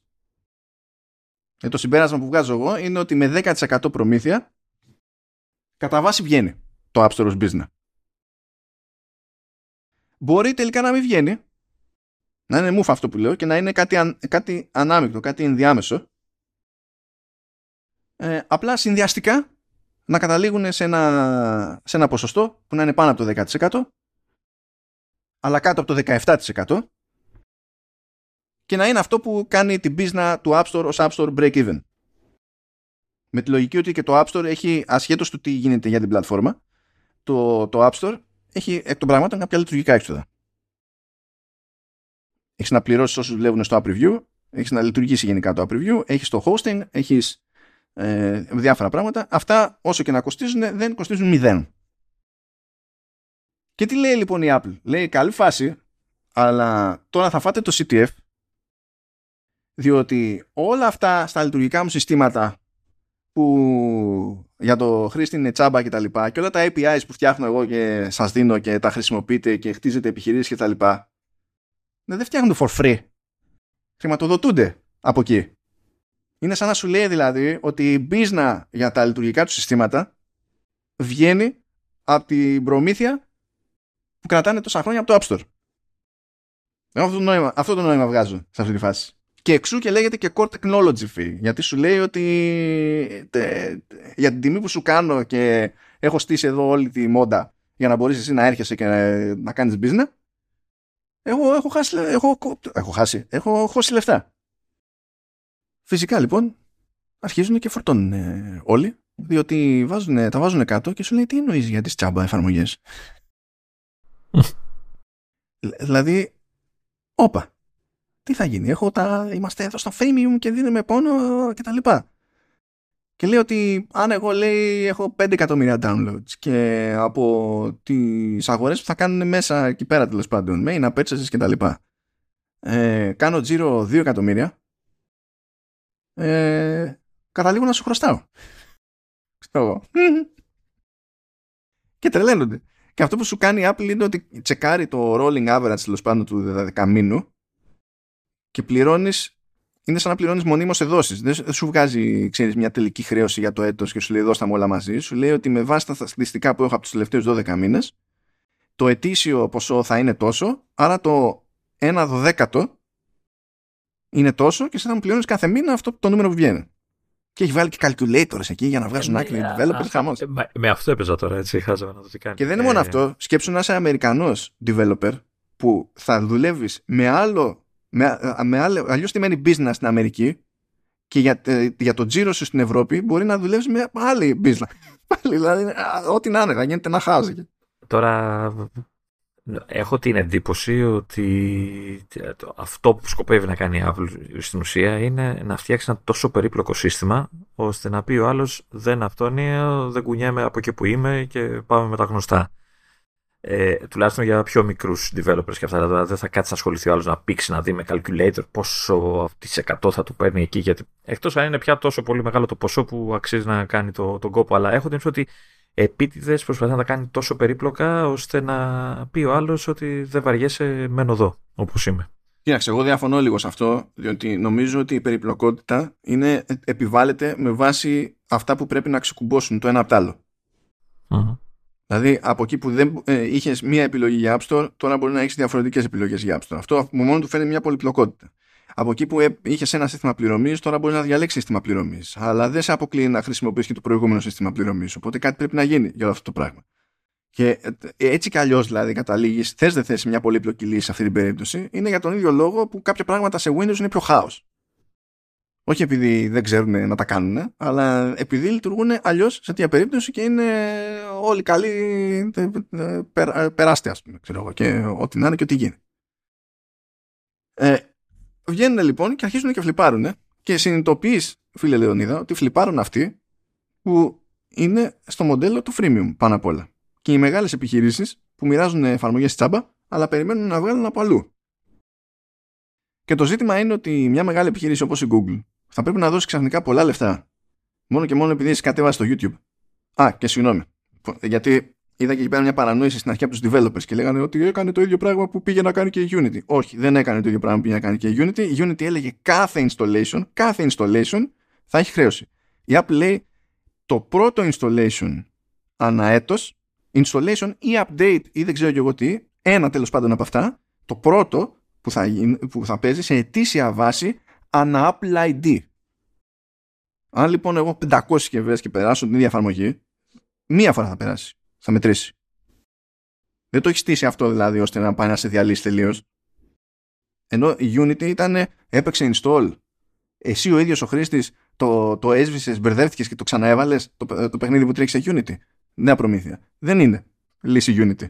Γι' αυτό η Unity έφαγε 100 και η Apple τρώει γκρίνια, αλλά όχι 100. Τουλάχιστον όχι ακόμα. Θα δούμε. Δεν ξέρω τι θα πει. Ειδικά για το CTF ενώ για τα άλλα πιστεύω ότι είναι ok από άποψη συμμόρφωσης. Το, για το CTF παίζει ένα θεωρητικό ερωτηματικό. θα δούμε τι θα γίνει εκεί.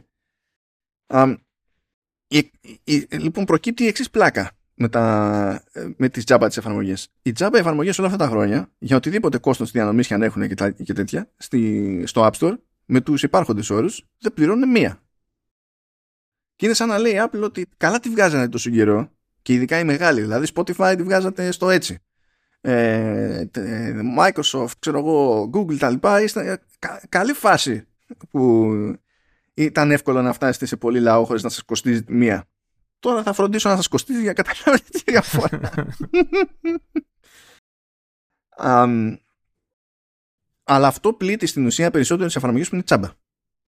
Στη, αν, έχεις, αν έχεις μια εφαρμογή ε, που είναι, κάνει 5 ευρώ, την πουλάς 5 ευρώ και στο πρώτο installation θα μου πεις δεν την πουλάς κάθε χρόνο από την αρχή εντάξει, αλλά στο πρώτο installation σου δίνει μισό ευρώ ε, πρέπει να δώσεις μισό ευρώ έχει πάει το 10%. Άμα το κουμπώσεις μαζί με το 20% της προμήθειας της αγοράς έχεις γυρίσει το 30% που ήσουν πριν.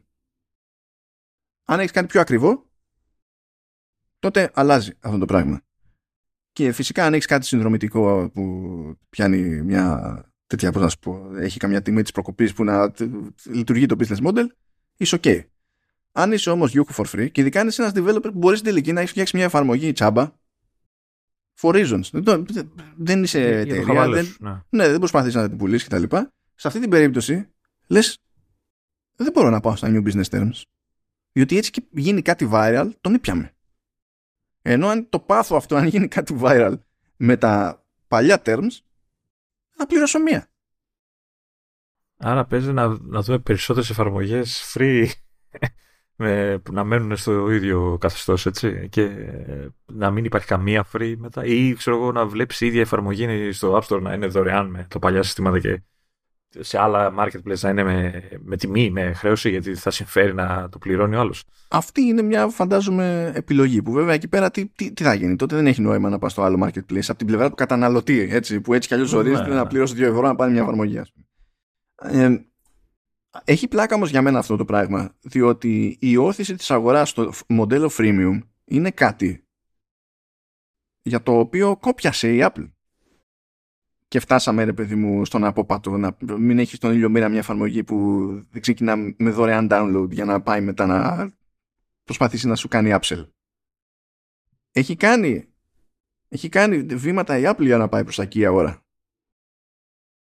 Έχει κάνει βήματα η Apple στο να πάει στο συνδρομητικό, ας πούμε. Επίσης. Που πάλι ξεκινάει με το λεγόμενο freemium. Πάλι τη συνδρομητική θα την κατεβάσει τσάμπα και μετά να κάνει συνδρομή κτλ. Αλλά με αυτή την κίνηση Απ' τη μία πιστεύω ότι οι, οι, οι περισσότερες εφαρμογές που θα είναι free θα είναι πιο εύκολο να, να σκάνε στο App Store αντί στα εναλλακτικά και δεν θα μπορούν οι άλλοι να το βάλουν και στα δύο διότι για να το βάλουν και στα δύο θα πρέπει να δεχτούν και, και το CTF και αν τους φοβίζει αυτό απλά θα μένουν στο App Store. Απ' την άλλη αυτοί που πουλάνε premium μπορεί κάλλιστα να προτιμήσουν τις ε, τις άλλες προμήθειες σε ένα εναλλακτικό marketplace ή τη μειωμένη προμήθεια της ίδιας της Apple και πάει λέγοντας. Αυτό που θα οδηγήσει. Άραγε. Ε, ε, ε, στα σοβαρά ρωτάω, δηλαδή δεν έχω να. απάντηση.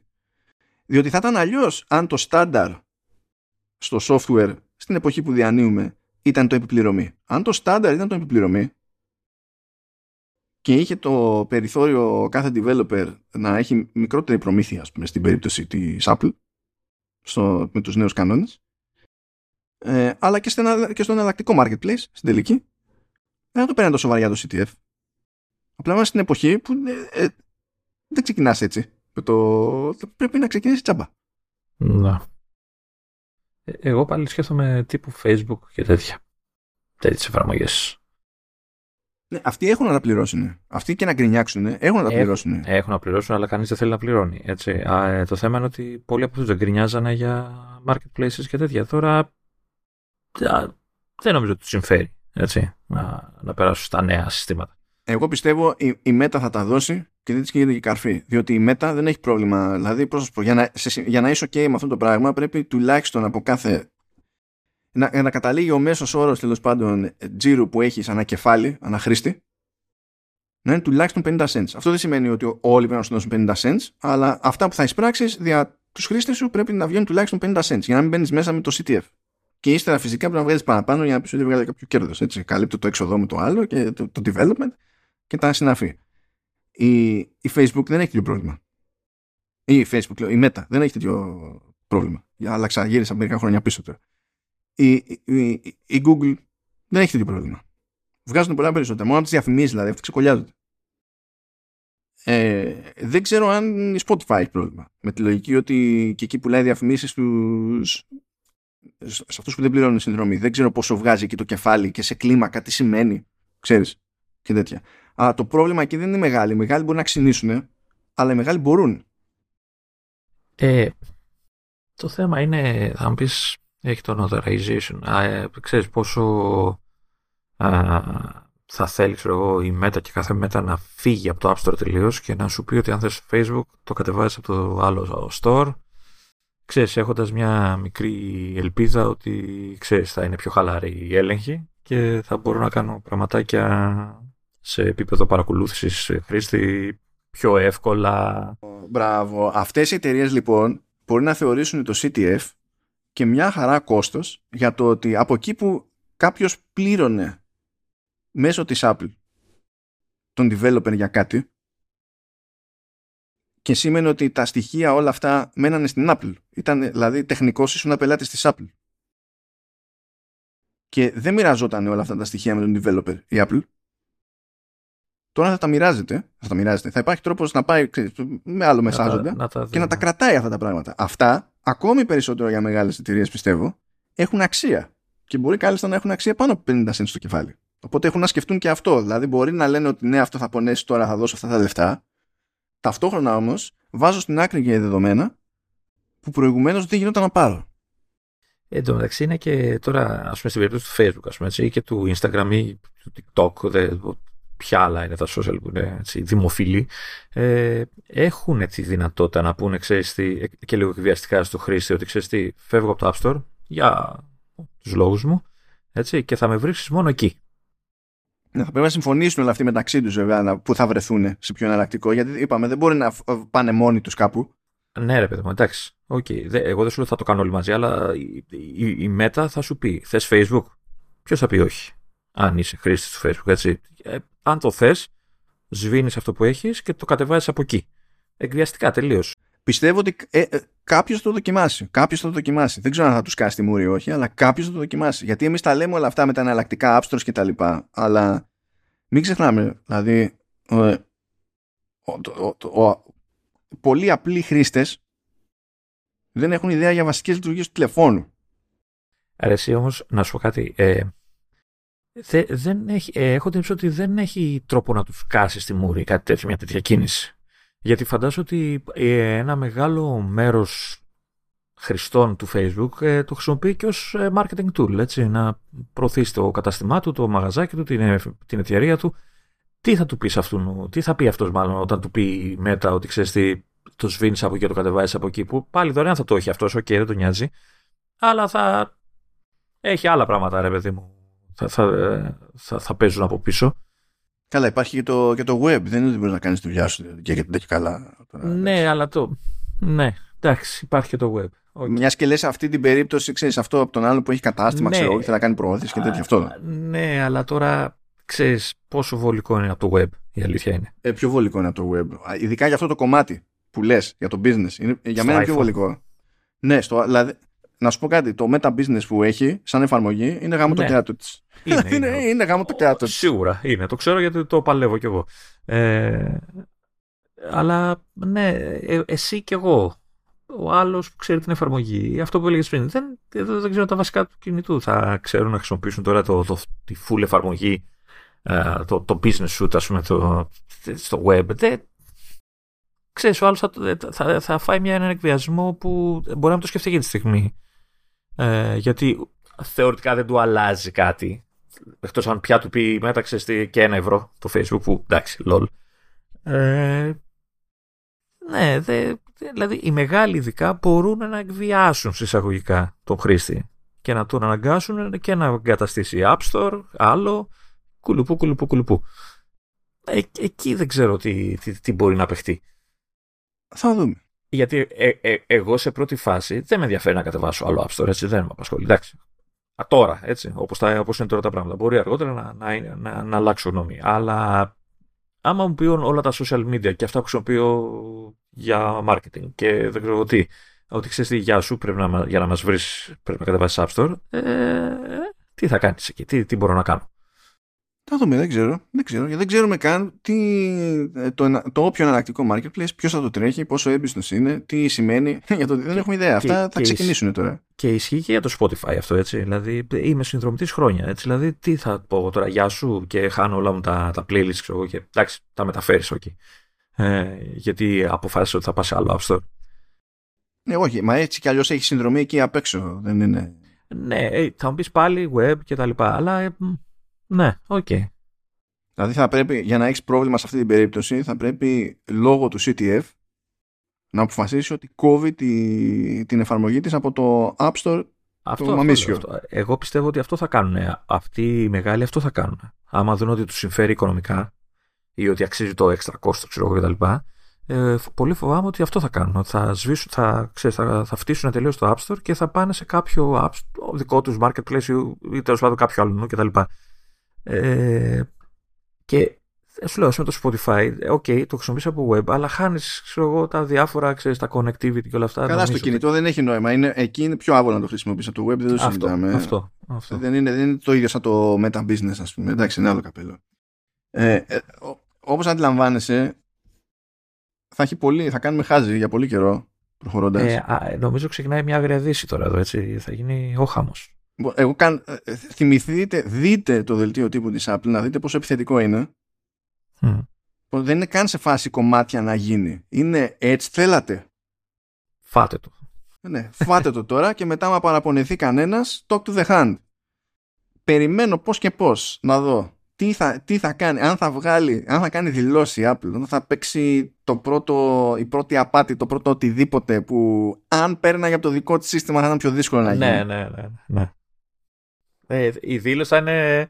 Θα, η δήλωση θα είναι νιά, νιά, νιά, νιά, νιά. Σας τα έλεγα. Τίποτα, θα είναι τέτοιο. Ε, θα είναι ο Phil Schiller σε πόσα finger guns. ε, απλά μια εικόνα σκέπτη. Ε, βέβαια το πρώτο βήμα σε όλα αυτά είναι να δούμε την αντίδραση της Ευρωπαϊκής Ένωσης. Έτσι, τι θα δεχτεί, τι θα απαιτήσει να αλλάξει να δούμε δηλαδή πόσο, πόσο θα αποδεχτεί το, την πρόταση της Apple όλο αυτό το σύστημα που έχει δημιουργήσει. Και δεν ξέρουμε και τι θα κάνουν και οι άλλοι. Γιατί και οι άλλοι το παίζουν ε, καλή και ιστορία. Αλλά το κλασικό που γίνεται είναι ότι βλέπουν τι κάνει η Apple, σου λέει Μα άρα μας παίρνει και εμάς να κάνουμε κάτι τέτοιο. Και ποιοι κάνουν αυτό; Ναι. Εκτός από τους Κινέζους που έχουν τα δικά τους ξέρω εγώ stores. Στην, στην, όχι απλά κάνουν. Παιδιά, πηγαίνετε, έχουν δικά τους stores στην Κίνα, ξέρω εγώ, κατασκευαστές κινητών. Έτσι. Θα, μπορεί να εκτός Κίνας να έχουν το Play Store και στο, στην Κίνα θα έχουν το τοπικό, ας πούμε. Έτσι. Και σου λέει πάρα πολύ ωραία, η προμήθειά μας είναι 50%.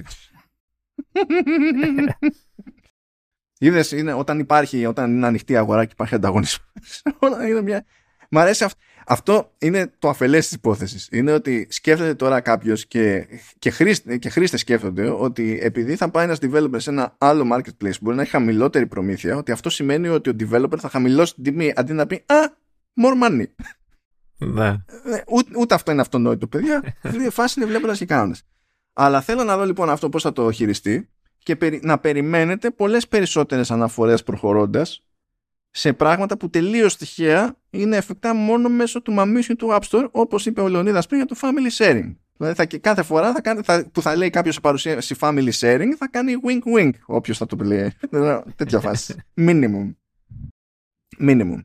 Που το family sharing είναι μια παροχή τώρα, ε, μια μελιτέα σε αυτή την περίπτωση. Ε, ναι, και είναι, είναι, είναι και χρήσιμη παροχή και ωραία παροχή και νομίζω ότι είναι τόσα χρόνια που πλέον τη θεωρείς και δεδομένη. Ε, έχουμε φτάσει σε σημείο που καμιά φορά ξέρεις έβγαινε εφαρμογή που δεν το υποστήριζε, που έχω καιρό να δω και δεν τρέχει ξέρω εγώ σε συσκευές ε, των μελών της οικογένειας και ξενερώνεις. Δηλαδή το θεωρείς πλέον και δεδομένο ότι ξέρεις αγοράσω. Δηλαδή, να, βγήκε το Resident Evil, ας πούμε, θα πεις δεν ήταν family sharing, αυτό ήταν πιο πολύ universal. δεν ήταν universal. Α, και αυτό είναι παροχή, έτσι. Νομίζω και αυτό λογικά θα επηρεαστεί σαν, ε, σε, φα, σε, σαν φάση. Γιατί άμα το κατέβασε από άλλο App Store, δεν είναι απαραίτητο θα ήταν universal. Έτσι, λέω τώρα. Θα μπορούσε να επηρεαστεί και αυτή η λειτουργία, η παροχή. Ε, έτσι να θεωρείς κάποια από τα δεδομένα σαν χρήστης και τα, θα τα χάνεις και φοβάμαι ότι δεν θα το πολύ ε, διαφημίσουν σε, τα άλλα stores. Έτσι, δεν τους συμφέρει να, να τονίσουν κάτι τέτοια πράγματα. Έτσι, θα τα περνάνε στα ψηλά γράμματα και θα νομίζω θα έχουμε πολλούς χρήστες που θα πάνε από εκεί να κατεβάσουν μια εφαρμογή και περιμένοντας όλα τα άλλα που έχουν συνηθίσει να πέφτουν σε τείχο και να ξενερώνει η ζωή τους. Ρε παιδί μου, ότι ξέρεις, την πατήσαμε. Ναι, ναι, ναι. Και ε, φυσικά υπάρχει και το άλλο έτσι. Δηλαδή, αν είσαι σε πλατφόρμες της Apple και δεν είσαι μόνο σε iOS και iPadOS και τέτοια, αυτό κάτι τέτοια σε αγγίζουν ακόμη περισσότερο. Δηλαδή, μπορεί να αγοράσει κάπου εφαρμογή και να μην την έχεις στις άλλες στις άλλες συσκευές και λες, «Ε, τι κάνω εγώ τώρα εδώ. Και πρέπει να αγοράσεις ξεχωριστά. Και θα πεις, how about no; είναι, είναι αυτό. Υπάρχει ιδέα φυσικά ότι ακριβώς επειδή τα πράγματα είναι πλέον πιο ρευστά σε κάποια επίπεδα, ότι αυτό θα ναι, κάνει πιο έντονο τον ανταγωνισμό και θα πρέπει και η Apple να πείσει, ξέρω εγώ, ότι αξίζει να μείνει κάποιος στο γνωστό το καθεστώς ή να την προτιμήσει ακόμη και με τα νέα terms κτλ και να είναι και εκεί ή να μην είναι αλλού και να είναι μόνο εκεί και κάτι άλλα τέτοια τώρα σχετικά. Αυτά πριν πιάσουμε τώρα, δεν, δεν ασχολούμαστε καν με το πότε βγάζει νόημα η περίπτωση του DMA, δηλαδή γιατί είναι, είναι άλλο εφαρμόζεται κάτι τύπου DMA στην Αμερική που ξέρω εγώ το iPhone είναι, πρέπει να είναι όχι πολύ, αλλά πρέπει να είναι 50% ή πάνω από 50% και άλλο στην Ευρώπη που δεν ξέρω καν ε, το 1 τέταρτο. Δηλαδή, στη μία περίπτωση μπορείς να πεις ότι. Πάλι δεν μπορείς να πεις ούτε στην Αμερική με straight face ότι έχεις δεσπόζουσα θέση με τέτοιο ποσοστό. Αλλά στην Ευρώπη σίγουρα δεν μπορείς να πεις ότι έχεις δεσπόζουσα θέση σε τέτοιο ποσοστό. Σαφάρι το, σε τρώει το ότι μετράει όλα τα instances του Safari. Και Mac. Ναι, ναι. Και, και iPad και iPhone και τα λοιπά. Προσπάθησε να πάει κόντρα σε αυτό η Apple και να πει ότι ο κάθε Safari είναι ξεχωριστή έκδοση. Δεν μπορεί να την μετράει όλα μαζί. Η Ευρωπαϊκή Επιτροπή είπε. Δεν μας απασχολεί. Ναι, εντάξει. Πρόβλημα στο φιλαράκι, ξέρω. Εντάξει. Ε, και όντως η Apple, ας πούμε, αν τα βάλουμε κάτω, ρυθμίζεται σε κάποια κομμάτια της αγοράς που όχι δεν είναι μονοπόλιο, πραγματικά δεν, δεν έχει καν τεράστιο μερίδιο.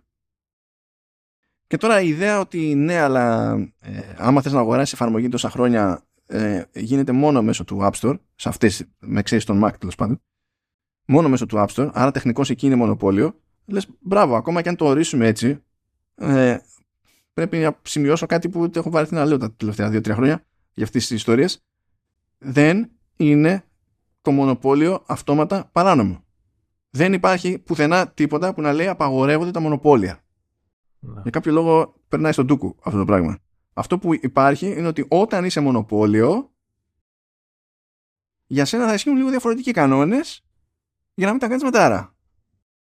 Και θα έχεις κάτι υποχρεώσεις που οι άλλοι δεν έχουν. Πιο κάτω από σένα.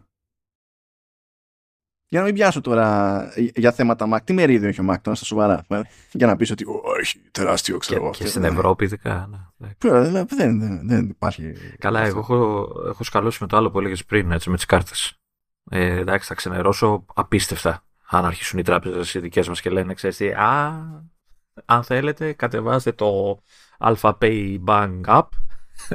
ε, όχι, εντάξει, δεν γουστάρω έχω, τους έχω αρκετούς κανίβαλους αυτό το, αρκετά κανίβαλους σε αυτόν τον κλάδο, ώστε τουλάχιστον ένας, και όχι μόνο στην Ελλάδα, και σε άλλες χώρες, τουλάχιστον ένας το δοκιμάσει. Και εντάξει, τους κλαίνει ρέγγες. Δηλαδή, ναι, δεν, πρώτη φορά ζωή μου θα αλλάξουμε την ταχύτητα τράπεζα. Απλά θα πάω που είναι το, το Apple Pay. Να σου πω κάτι, άμα το κάνουν όλοι, θα μείνεις με το Apple Pay, θα σου λέγα που στο χέρι. εντάξει, δηλαδή. Ε, θα άμα το κάνουν όλοι, θα δούμε τι άλλες εναλλακτικές επιλογές μπορεί να έχουμε εκεί πέρα.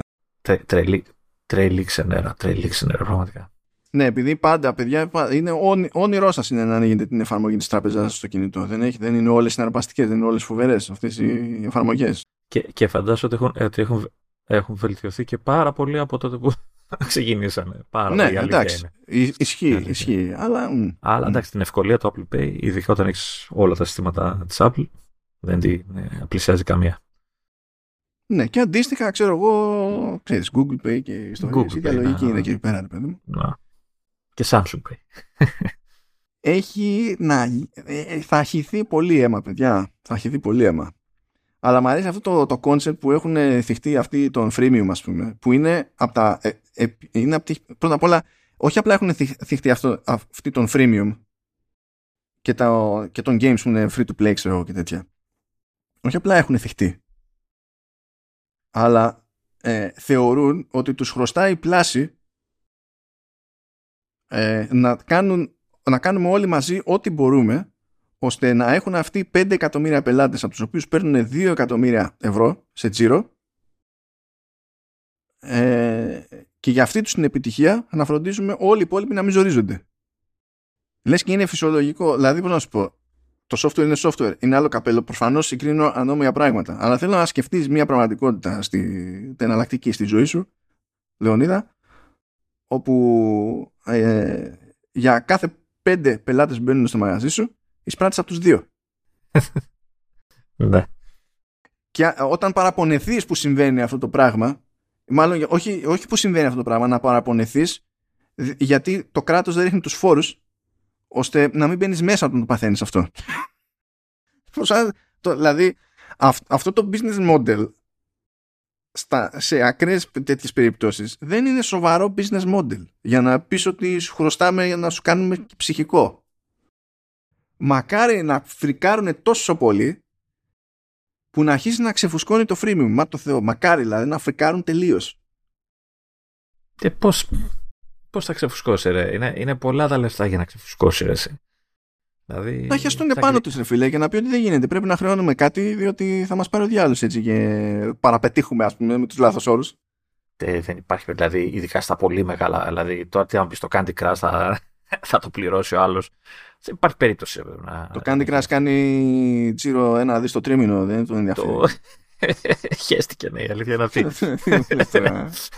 Αλλά λέμε τέλος πάντων, ναι. Και, και καταλαβαίνεις τώρα ότι το, το Candy Crush, ας πούμε, τόσο καιρό κανονικά είναι και με ένα purchases και με ό,τι θέλεις. Δεν έχει μάκια μου. Βγάζει τόσα λεφτά όντας στο App Store ω έχει. δηλαδή, Απλά οι μεγάλες εταιρείες έχουν το, το εξής. Θα σου πει ότι φίλε, εγώ έχω φτιάξει ένα προϊόν εδώ πέρα το οποίο πηγαίνει πετώντας. Πώς είναι δυνατόν να κάνω, δηλαδή για ένα δις που κάνω τζίρο, ας πούμε, να μου κρατάς εσύ 300 εκατομμύρια απλά ως μεσάζοντας. Και βλέπεις τα νούμερα αυτά και θα πεις, Ναι, μα είναι δυνατόν να, δίνω, να σου δίνω τόσα λεφτά, ας πούμε, τι έκανες εσύ. Εγώ κάθομαι και πια με το, με το παιχνίδι. Που δεν ισχύει ότι ο platform holder δεν κάνει τίποτα για σένα, αλλά καταλαβαίνω ότι δεν κάνει κάτι για 300 εκατομμύρια. Το καταλαβαίνω. Αλλά η πλειοψηφία με το υπάρχον καθεστώς δεν πληρώνει. Δηλαδή τώρα σου λέει με το έτσι όπως έχει υπολογίσει το CTF το 99% των developers που θα επιλέξουν τα νέα business terms ή θα πληρώνουν τα ίδια ή θα πληρώνουν λιγότερα. Αλλά αυτό το 1% εσείς που σχέζεστε στα λεφτά και είστε μεγάλη business και πατάτε πάνω μου θα σας λιανίσω. Αυτό λέει. η Apple.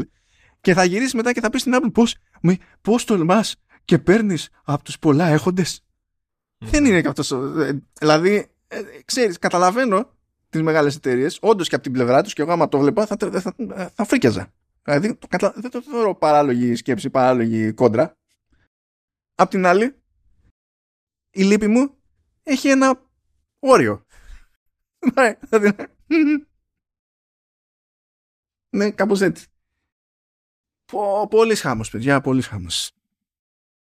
Πολύς χάμος. Να μάθετε άλλη φορά, θα παρακαλάτε το μενού να έχει micro LED και, και, και κάμερα zoom. θα, θα παρακαλάτε. Ορίστε, δεν μ' άφησες να πω για τη Siri και το 17.4. Δηλαδή. Τι να πει, ε, εδώ είχαμε, είχα ένα μάτσο links και καλά για το τι αλλάζει με το 17.4 και δεν έχει κανένα νόημα να πιάσουμε τώρα. Δηλαδή, καμία ελπίδα. δεν μπορείς να τα γνωρίσει ούτε το λανσάρισμα του Vision Pro ούτε το DMA. Τώρα. Μου στέρισες στο rant. Θα στο φυλάω μανιάτικο αυτό, στο κρατάω μανιάτικο. Κρατά, κρατάω έτσι κι αλλιώς τα σχετικά links. Οπότε το έχουμε εδώ πέρα. Ω τελευταία σημείωση, αυτό δεν, το, δεν μπορώ να το κάνω πιο λιανά γιατί δεν το κάνουν και αυτοί ακριβώς πιο, πιο λιανά. Υποτίθεται ότι υπάρχουν κάποια κομμάτια του hardware στα οποία δεν έχουν πρόσβαση οι διάφοροι developers. Κλασικό παράδειγμα είναι το NFC που είπαμε. Αλλά είδα και μια ε, μάλλον ευρύτερη αλλαγή ως προς αυτό το κομμάτι από την πλευρά της Apple που λέει ότι για κάποια πράγματα του hardware θα μπορούν να ζητάνε άδεια χρήσης με ειδικό entitlement τέλος πάντων οι developers θα μπορούν να κάνουν το αίτημα τώρα από την Apple εξαρτάται το αν θα δίνει το OK ή όχι και πώς θα πείθεται και υπό ποιες συνθήκες ανάλογα με το είδος χρήσης αλλά έτσι όπως το είδα να γράφεται δεν φαίνεται να είναι και πέραν του NFC αλλά δεν το είδα να διευκρινίζεται super duper για να το, το θέμα είναι το, το θέμα είναι ότι η αλλαγή με το NFC ε, εγώ έβλεπα ότι είναι μόνο για συστήματα πληρωμών. Ε, το, το, το, το δένουν εκεί αλλά επειδή το NFC το χρησιμοποιήσει και για άλλα πράγματα ε, θα το ελευθερώσουν γενικά ή είναι μόνο για τις πληρωμές; Εγώ είδα για, εγώ είδα για τις πληρωμές, αλλά ε, ακριβώς για αυτό το λόγο που σου λέω δεν ξέρω αν υπάρχει κάτι ευρύτερο και ασχέτως του NFC και για κάτι άλλο ξέρω εγώ. δεν ναι, είμαι super ναι, σίγουρος ναι. Για, τη, για την όλη φάση. Ε, εγώ δεν βιάζομαι πάντως για εναλλακτικό marketplace και τέτοιες περιπέτειες. Θα δούμε τι θα κάνουν οι developers βέβαια, γιατί μπορεί να πιεστώ από αυτό. Πού θα, πού θα σε πετύχει ο εκβιασμός είναι; Ότι θα κάνω ένα πείραμα με τον Chrome, απλά for the lol, ε, θα, το, θα το κάνω. Παρότι δεν χρησιμοποιώ Chrome στην καθημερινότητά μου. Δεν έχω, εγώ τουλάχιστον με αυτά που κάνω δεν έχω λόγο να χρησιμοποιήσω Chrome. Οπότε χαίρομαι πολύ. Είναι απλά για το πείραμα. Είμαι απλά περίεργος. Είμαι απλά περίεργος. Πρωτίστως είμαι περίεργος για το αν κάνει Google θα τολμήσει να προσπαθήσει να κάνει κάποιο update εκείνου του browser στα γρήγορα. Γιατί συνήθως δεν κάνει άλλα και άλλα στα γρήγορα η Google. Ε, πόσο εύκολο να αλλάξει τη, τη μηχανή; Ε, λογικά θα πρέπει να αλλάξει όλο το app, έτσι, να, να, κάνει απλά ένα port από το Mac και από το PC, ξέρω ε, Πώς, ε, δεν ξέρω. Όχι, τη μηχανή θα. Δεν χρειάζεται. Κοίτα, μην μπερδεύεις το πώς φαίνεται και διάφορα πράγματα με το τι μηχανή παίζει από πίσω. Είναι το rendering engine. Δηλαδή τα υπόλοιπα που είναι UI, ιστορίε κτλ. Θα κατήσει αυτό που είναι. Α, άρα θεωρητικά πρέπει να ξεκουμπώσεις το ένα και να κουμπώσεις το άλλο, κάπως έτσι; Ναι, δεν, είναι, δεν πάνε όλα αυτά αντί και καλά πακέτο. Δεν είναι. Γιατί εξακολουθεί το πώς λειτουργεί το UI στο iOS ε, ε, πηγαίνει με τους κανόνες του iOS. Η μηχανή από πίσω που ναι, παίρνει ναι. τα δεδομένα, την HTML και την κάνει ένα πράγμα που τη βλέπεις τέλος πάντων και λειτουργεί κάπως. Εκεί είναι το, το θέμα. Αλλά τώρα, κοίτα, μερικοί από αυτούς μπορεί να έχουν ξεκινήσει και τη δουλειά από νωρίτερα επειδή ξέρανε ότι, ξέρεις, είχε επικυρωθεί το DMA. Δεν ήταν, ξέρανε ποια ήταν η προθεσμία, απλά δεν είχαν ανακοινωθεί κινήσεις. Δεν είναι δηλαδή ότι ξαφνικά τώρα συνειδητοποίησαμε ότι μπορούμε να κάνουμε κάτι. Αλλά η Google είναι τα σώμα αργά σε πράγματα πιο προβλεπέ. Ξέρω εγώ τώρα πέρα τι άλλο θα κάνουν. Περιμένουμε κιόλας, περιμένουμε να δούμε και οι άλλες εταιρείες τι θα κάνουν έτσι. Ε, Προφανώς περιμένουμε να δούμε και η Google τι, τι θα κάνει.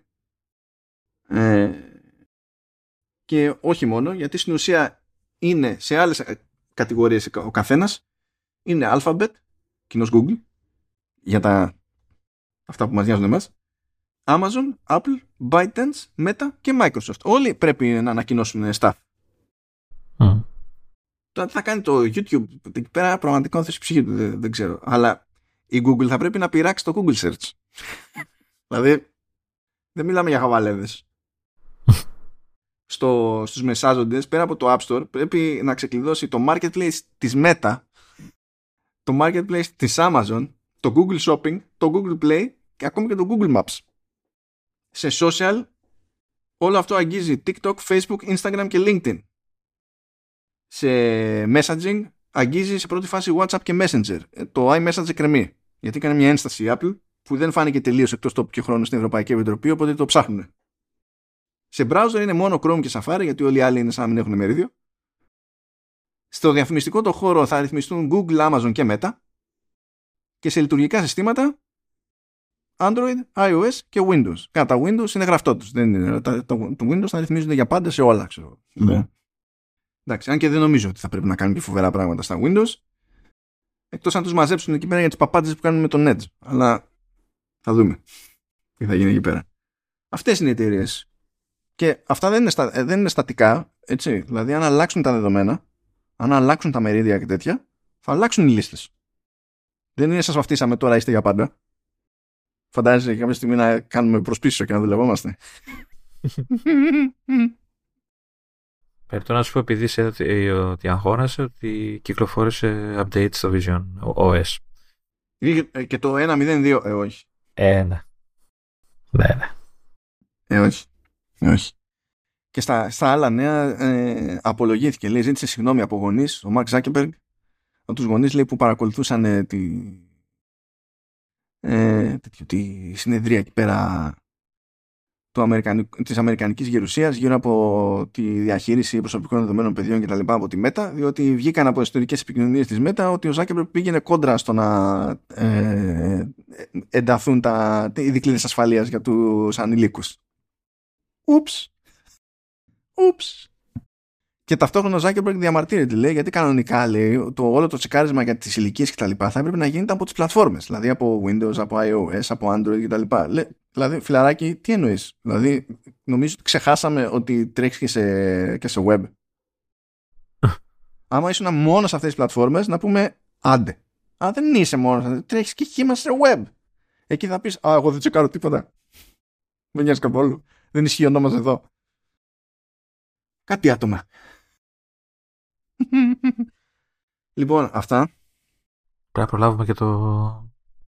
τη Sony το τέτοιο. Η Sony ξεκινάει 12 ώρα τη νύχτα, εμείς εδώ τώρα είμαστε 9 παρα 25. Το πρόβλημα είναι ότι εγώ 8.30 ώρα ε, υποτίθεται ότι κάνω support για χειρουργείο που ξεκινάει το πρωί και έχω, έχω άλλα. Και αυτό που θα μου πάρει πολύ δεν θα είναι τα 40 λεπτά που θα κρατήσει το state of play της Sony. Το, το, αυτό που θα μου πάρει πολύ είναι ότι ηχογραφούμε εδώ. Ε, αυτό. Πολλές ώρες. αυτό, αυτό, αυτό θα είναι το πρόβλημα εδώ πέρα. Τώρα, παιδιά, εντάξει, á, άμα δείτε κατόπιν εορτής ότι αυτό το επεισόδιο δεν βγήκε 9 η ώρα το πρωί, ημέρα Πέμπτη, βγήκε πιο αργά, καταλαβαίνετε ότι υπήρξαν κάποια ζητήματα ε, και δεν χωράνε όλα. Καλό είναι να κοιμηθώ έστω μία ώρα πριν πάω, πριν βιτρώσω στο, στο τζάνιο, ξέρω εγώ, έτσι, ό,τι μπορώ να προλάβω. Αυτά. Πραγματικά περαστικά. Δεν θέλω να κάνω ειρωνικά σε αυτή την περίπτωση. Πραγματικά δεν θέλω να κάνω το update, ε. Πρώτη φορά. Λεωνίδα, σε σένα στηρίζομαι να μην ξεχάσεις το δικό σου το rant για την επόμενη φορά. Ναι. Ε, θα το αναφέρουμε, οπότε θα το θυμηθώ. Δε. Κανόνισε να με απογοητεύσεις. Σε κάτι τέτοιο ειδικά. Δηλαδή δεν πρέπει. Δεν κάνει. Όχι, όχι. Και εδώ πέρα είμαστε, παιδιά, την άλλη εβδομάδα. Δεν ξέρω τι άλλη κατραπακιά θα έχουμε φάει. Εντάξει, ξέρω, θα έχει βγάλει αποτελέσματα τριμήνου η Apple και θα καταστρέφεται πάλι η εταιρεία. Εντάξει, OK, okay, αλλά και γελάμε. Και θα τα δίνει και, και θα γελάμε. Θα κυκλοφορήσει και το επίσημα, το άλλο. το πράγμα. Ναι, ναι. Θα έχει κυκλοφορήσει πια στην Αμερική. Αυτά, τα σέβη μας και τα ξαναλέμε.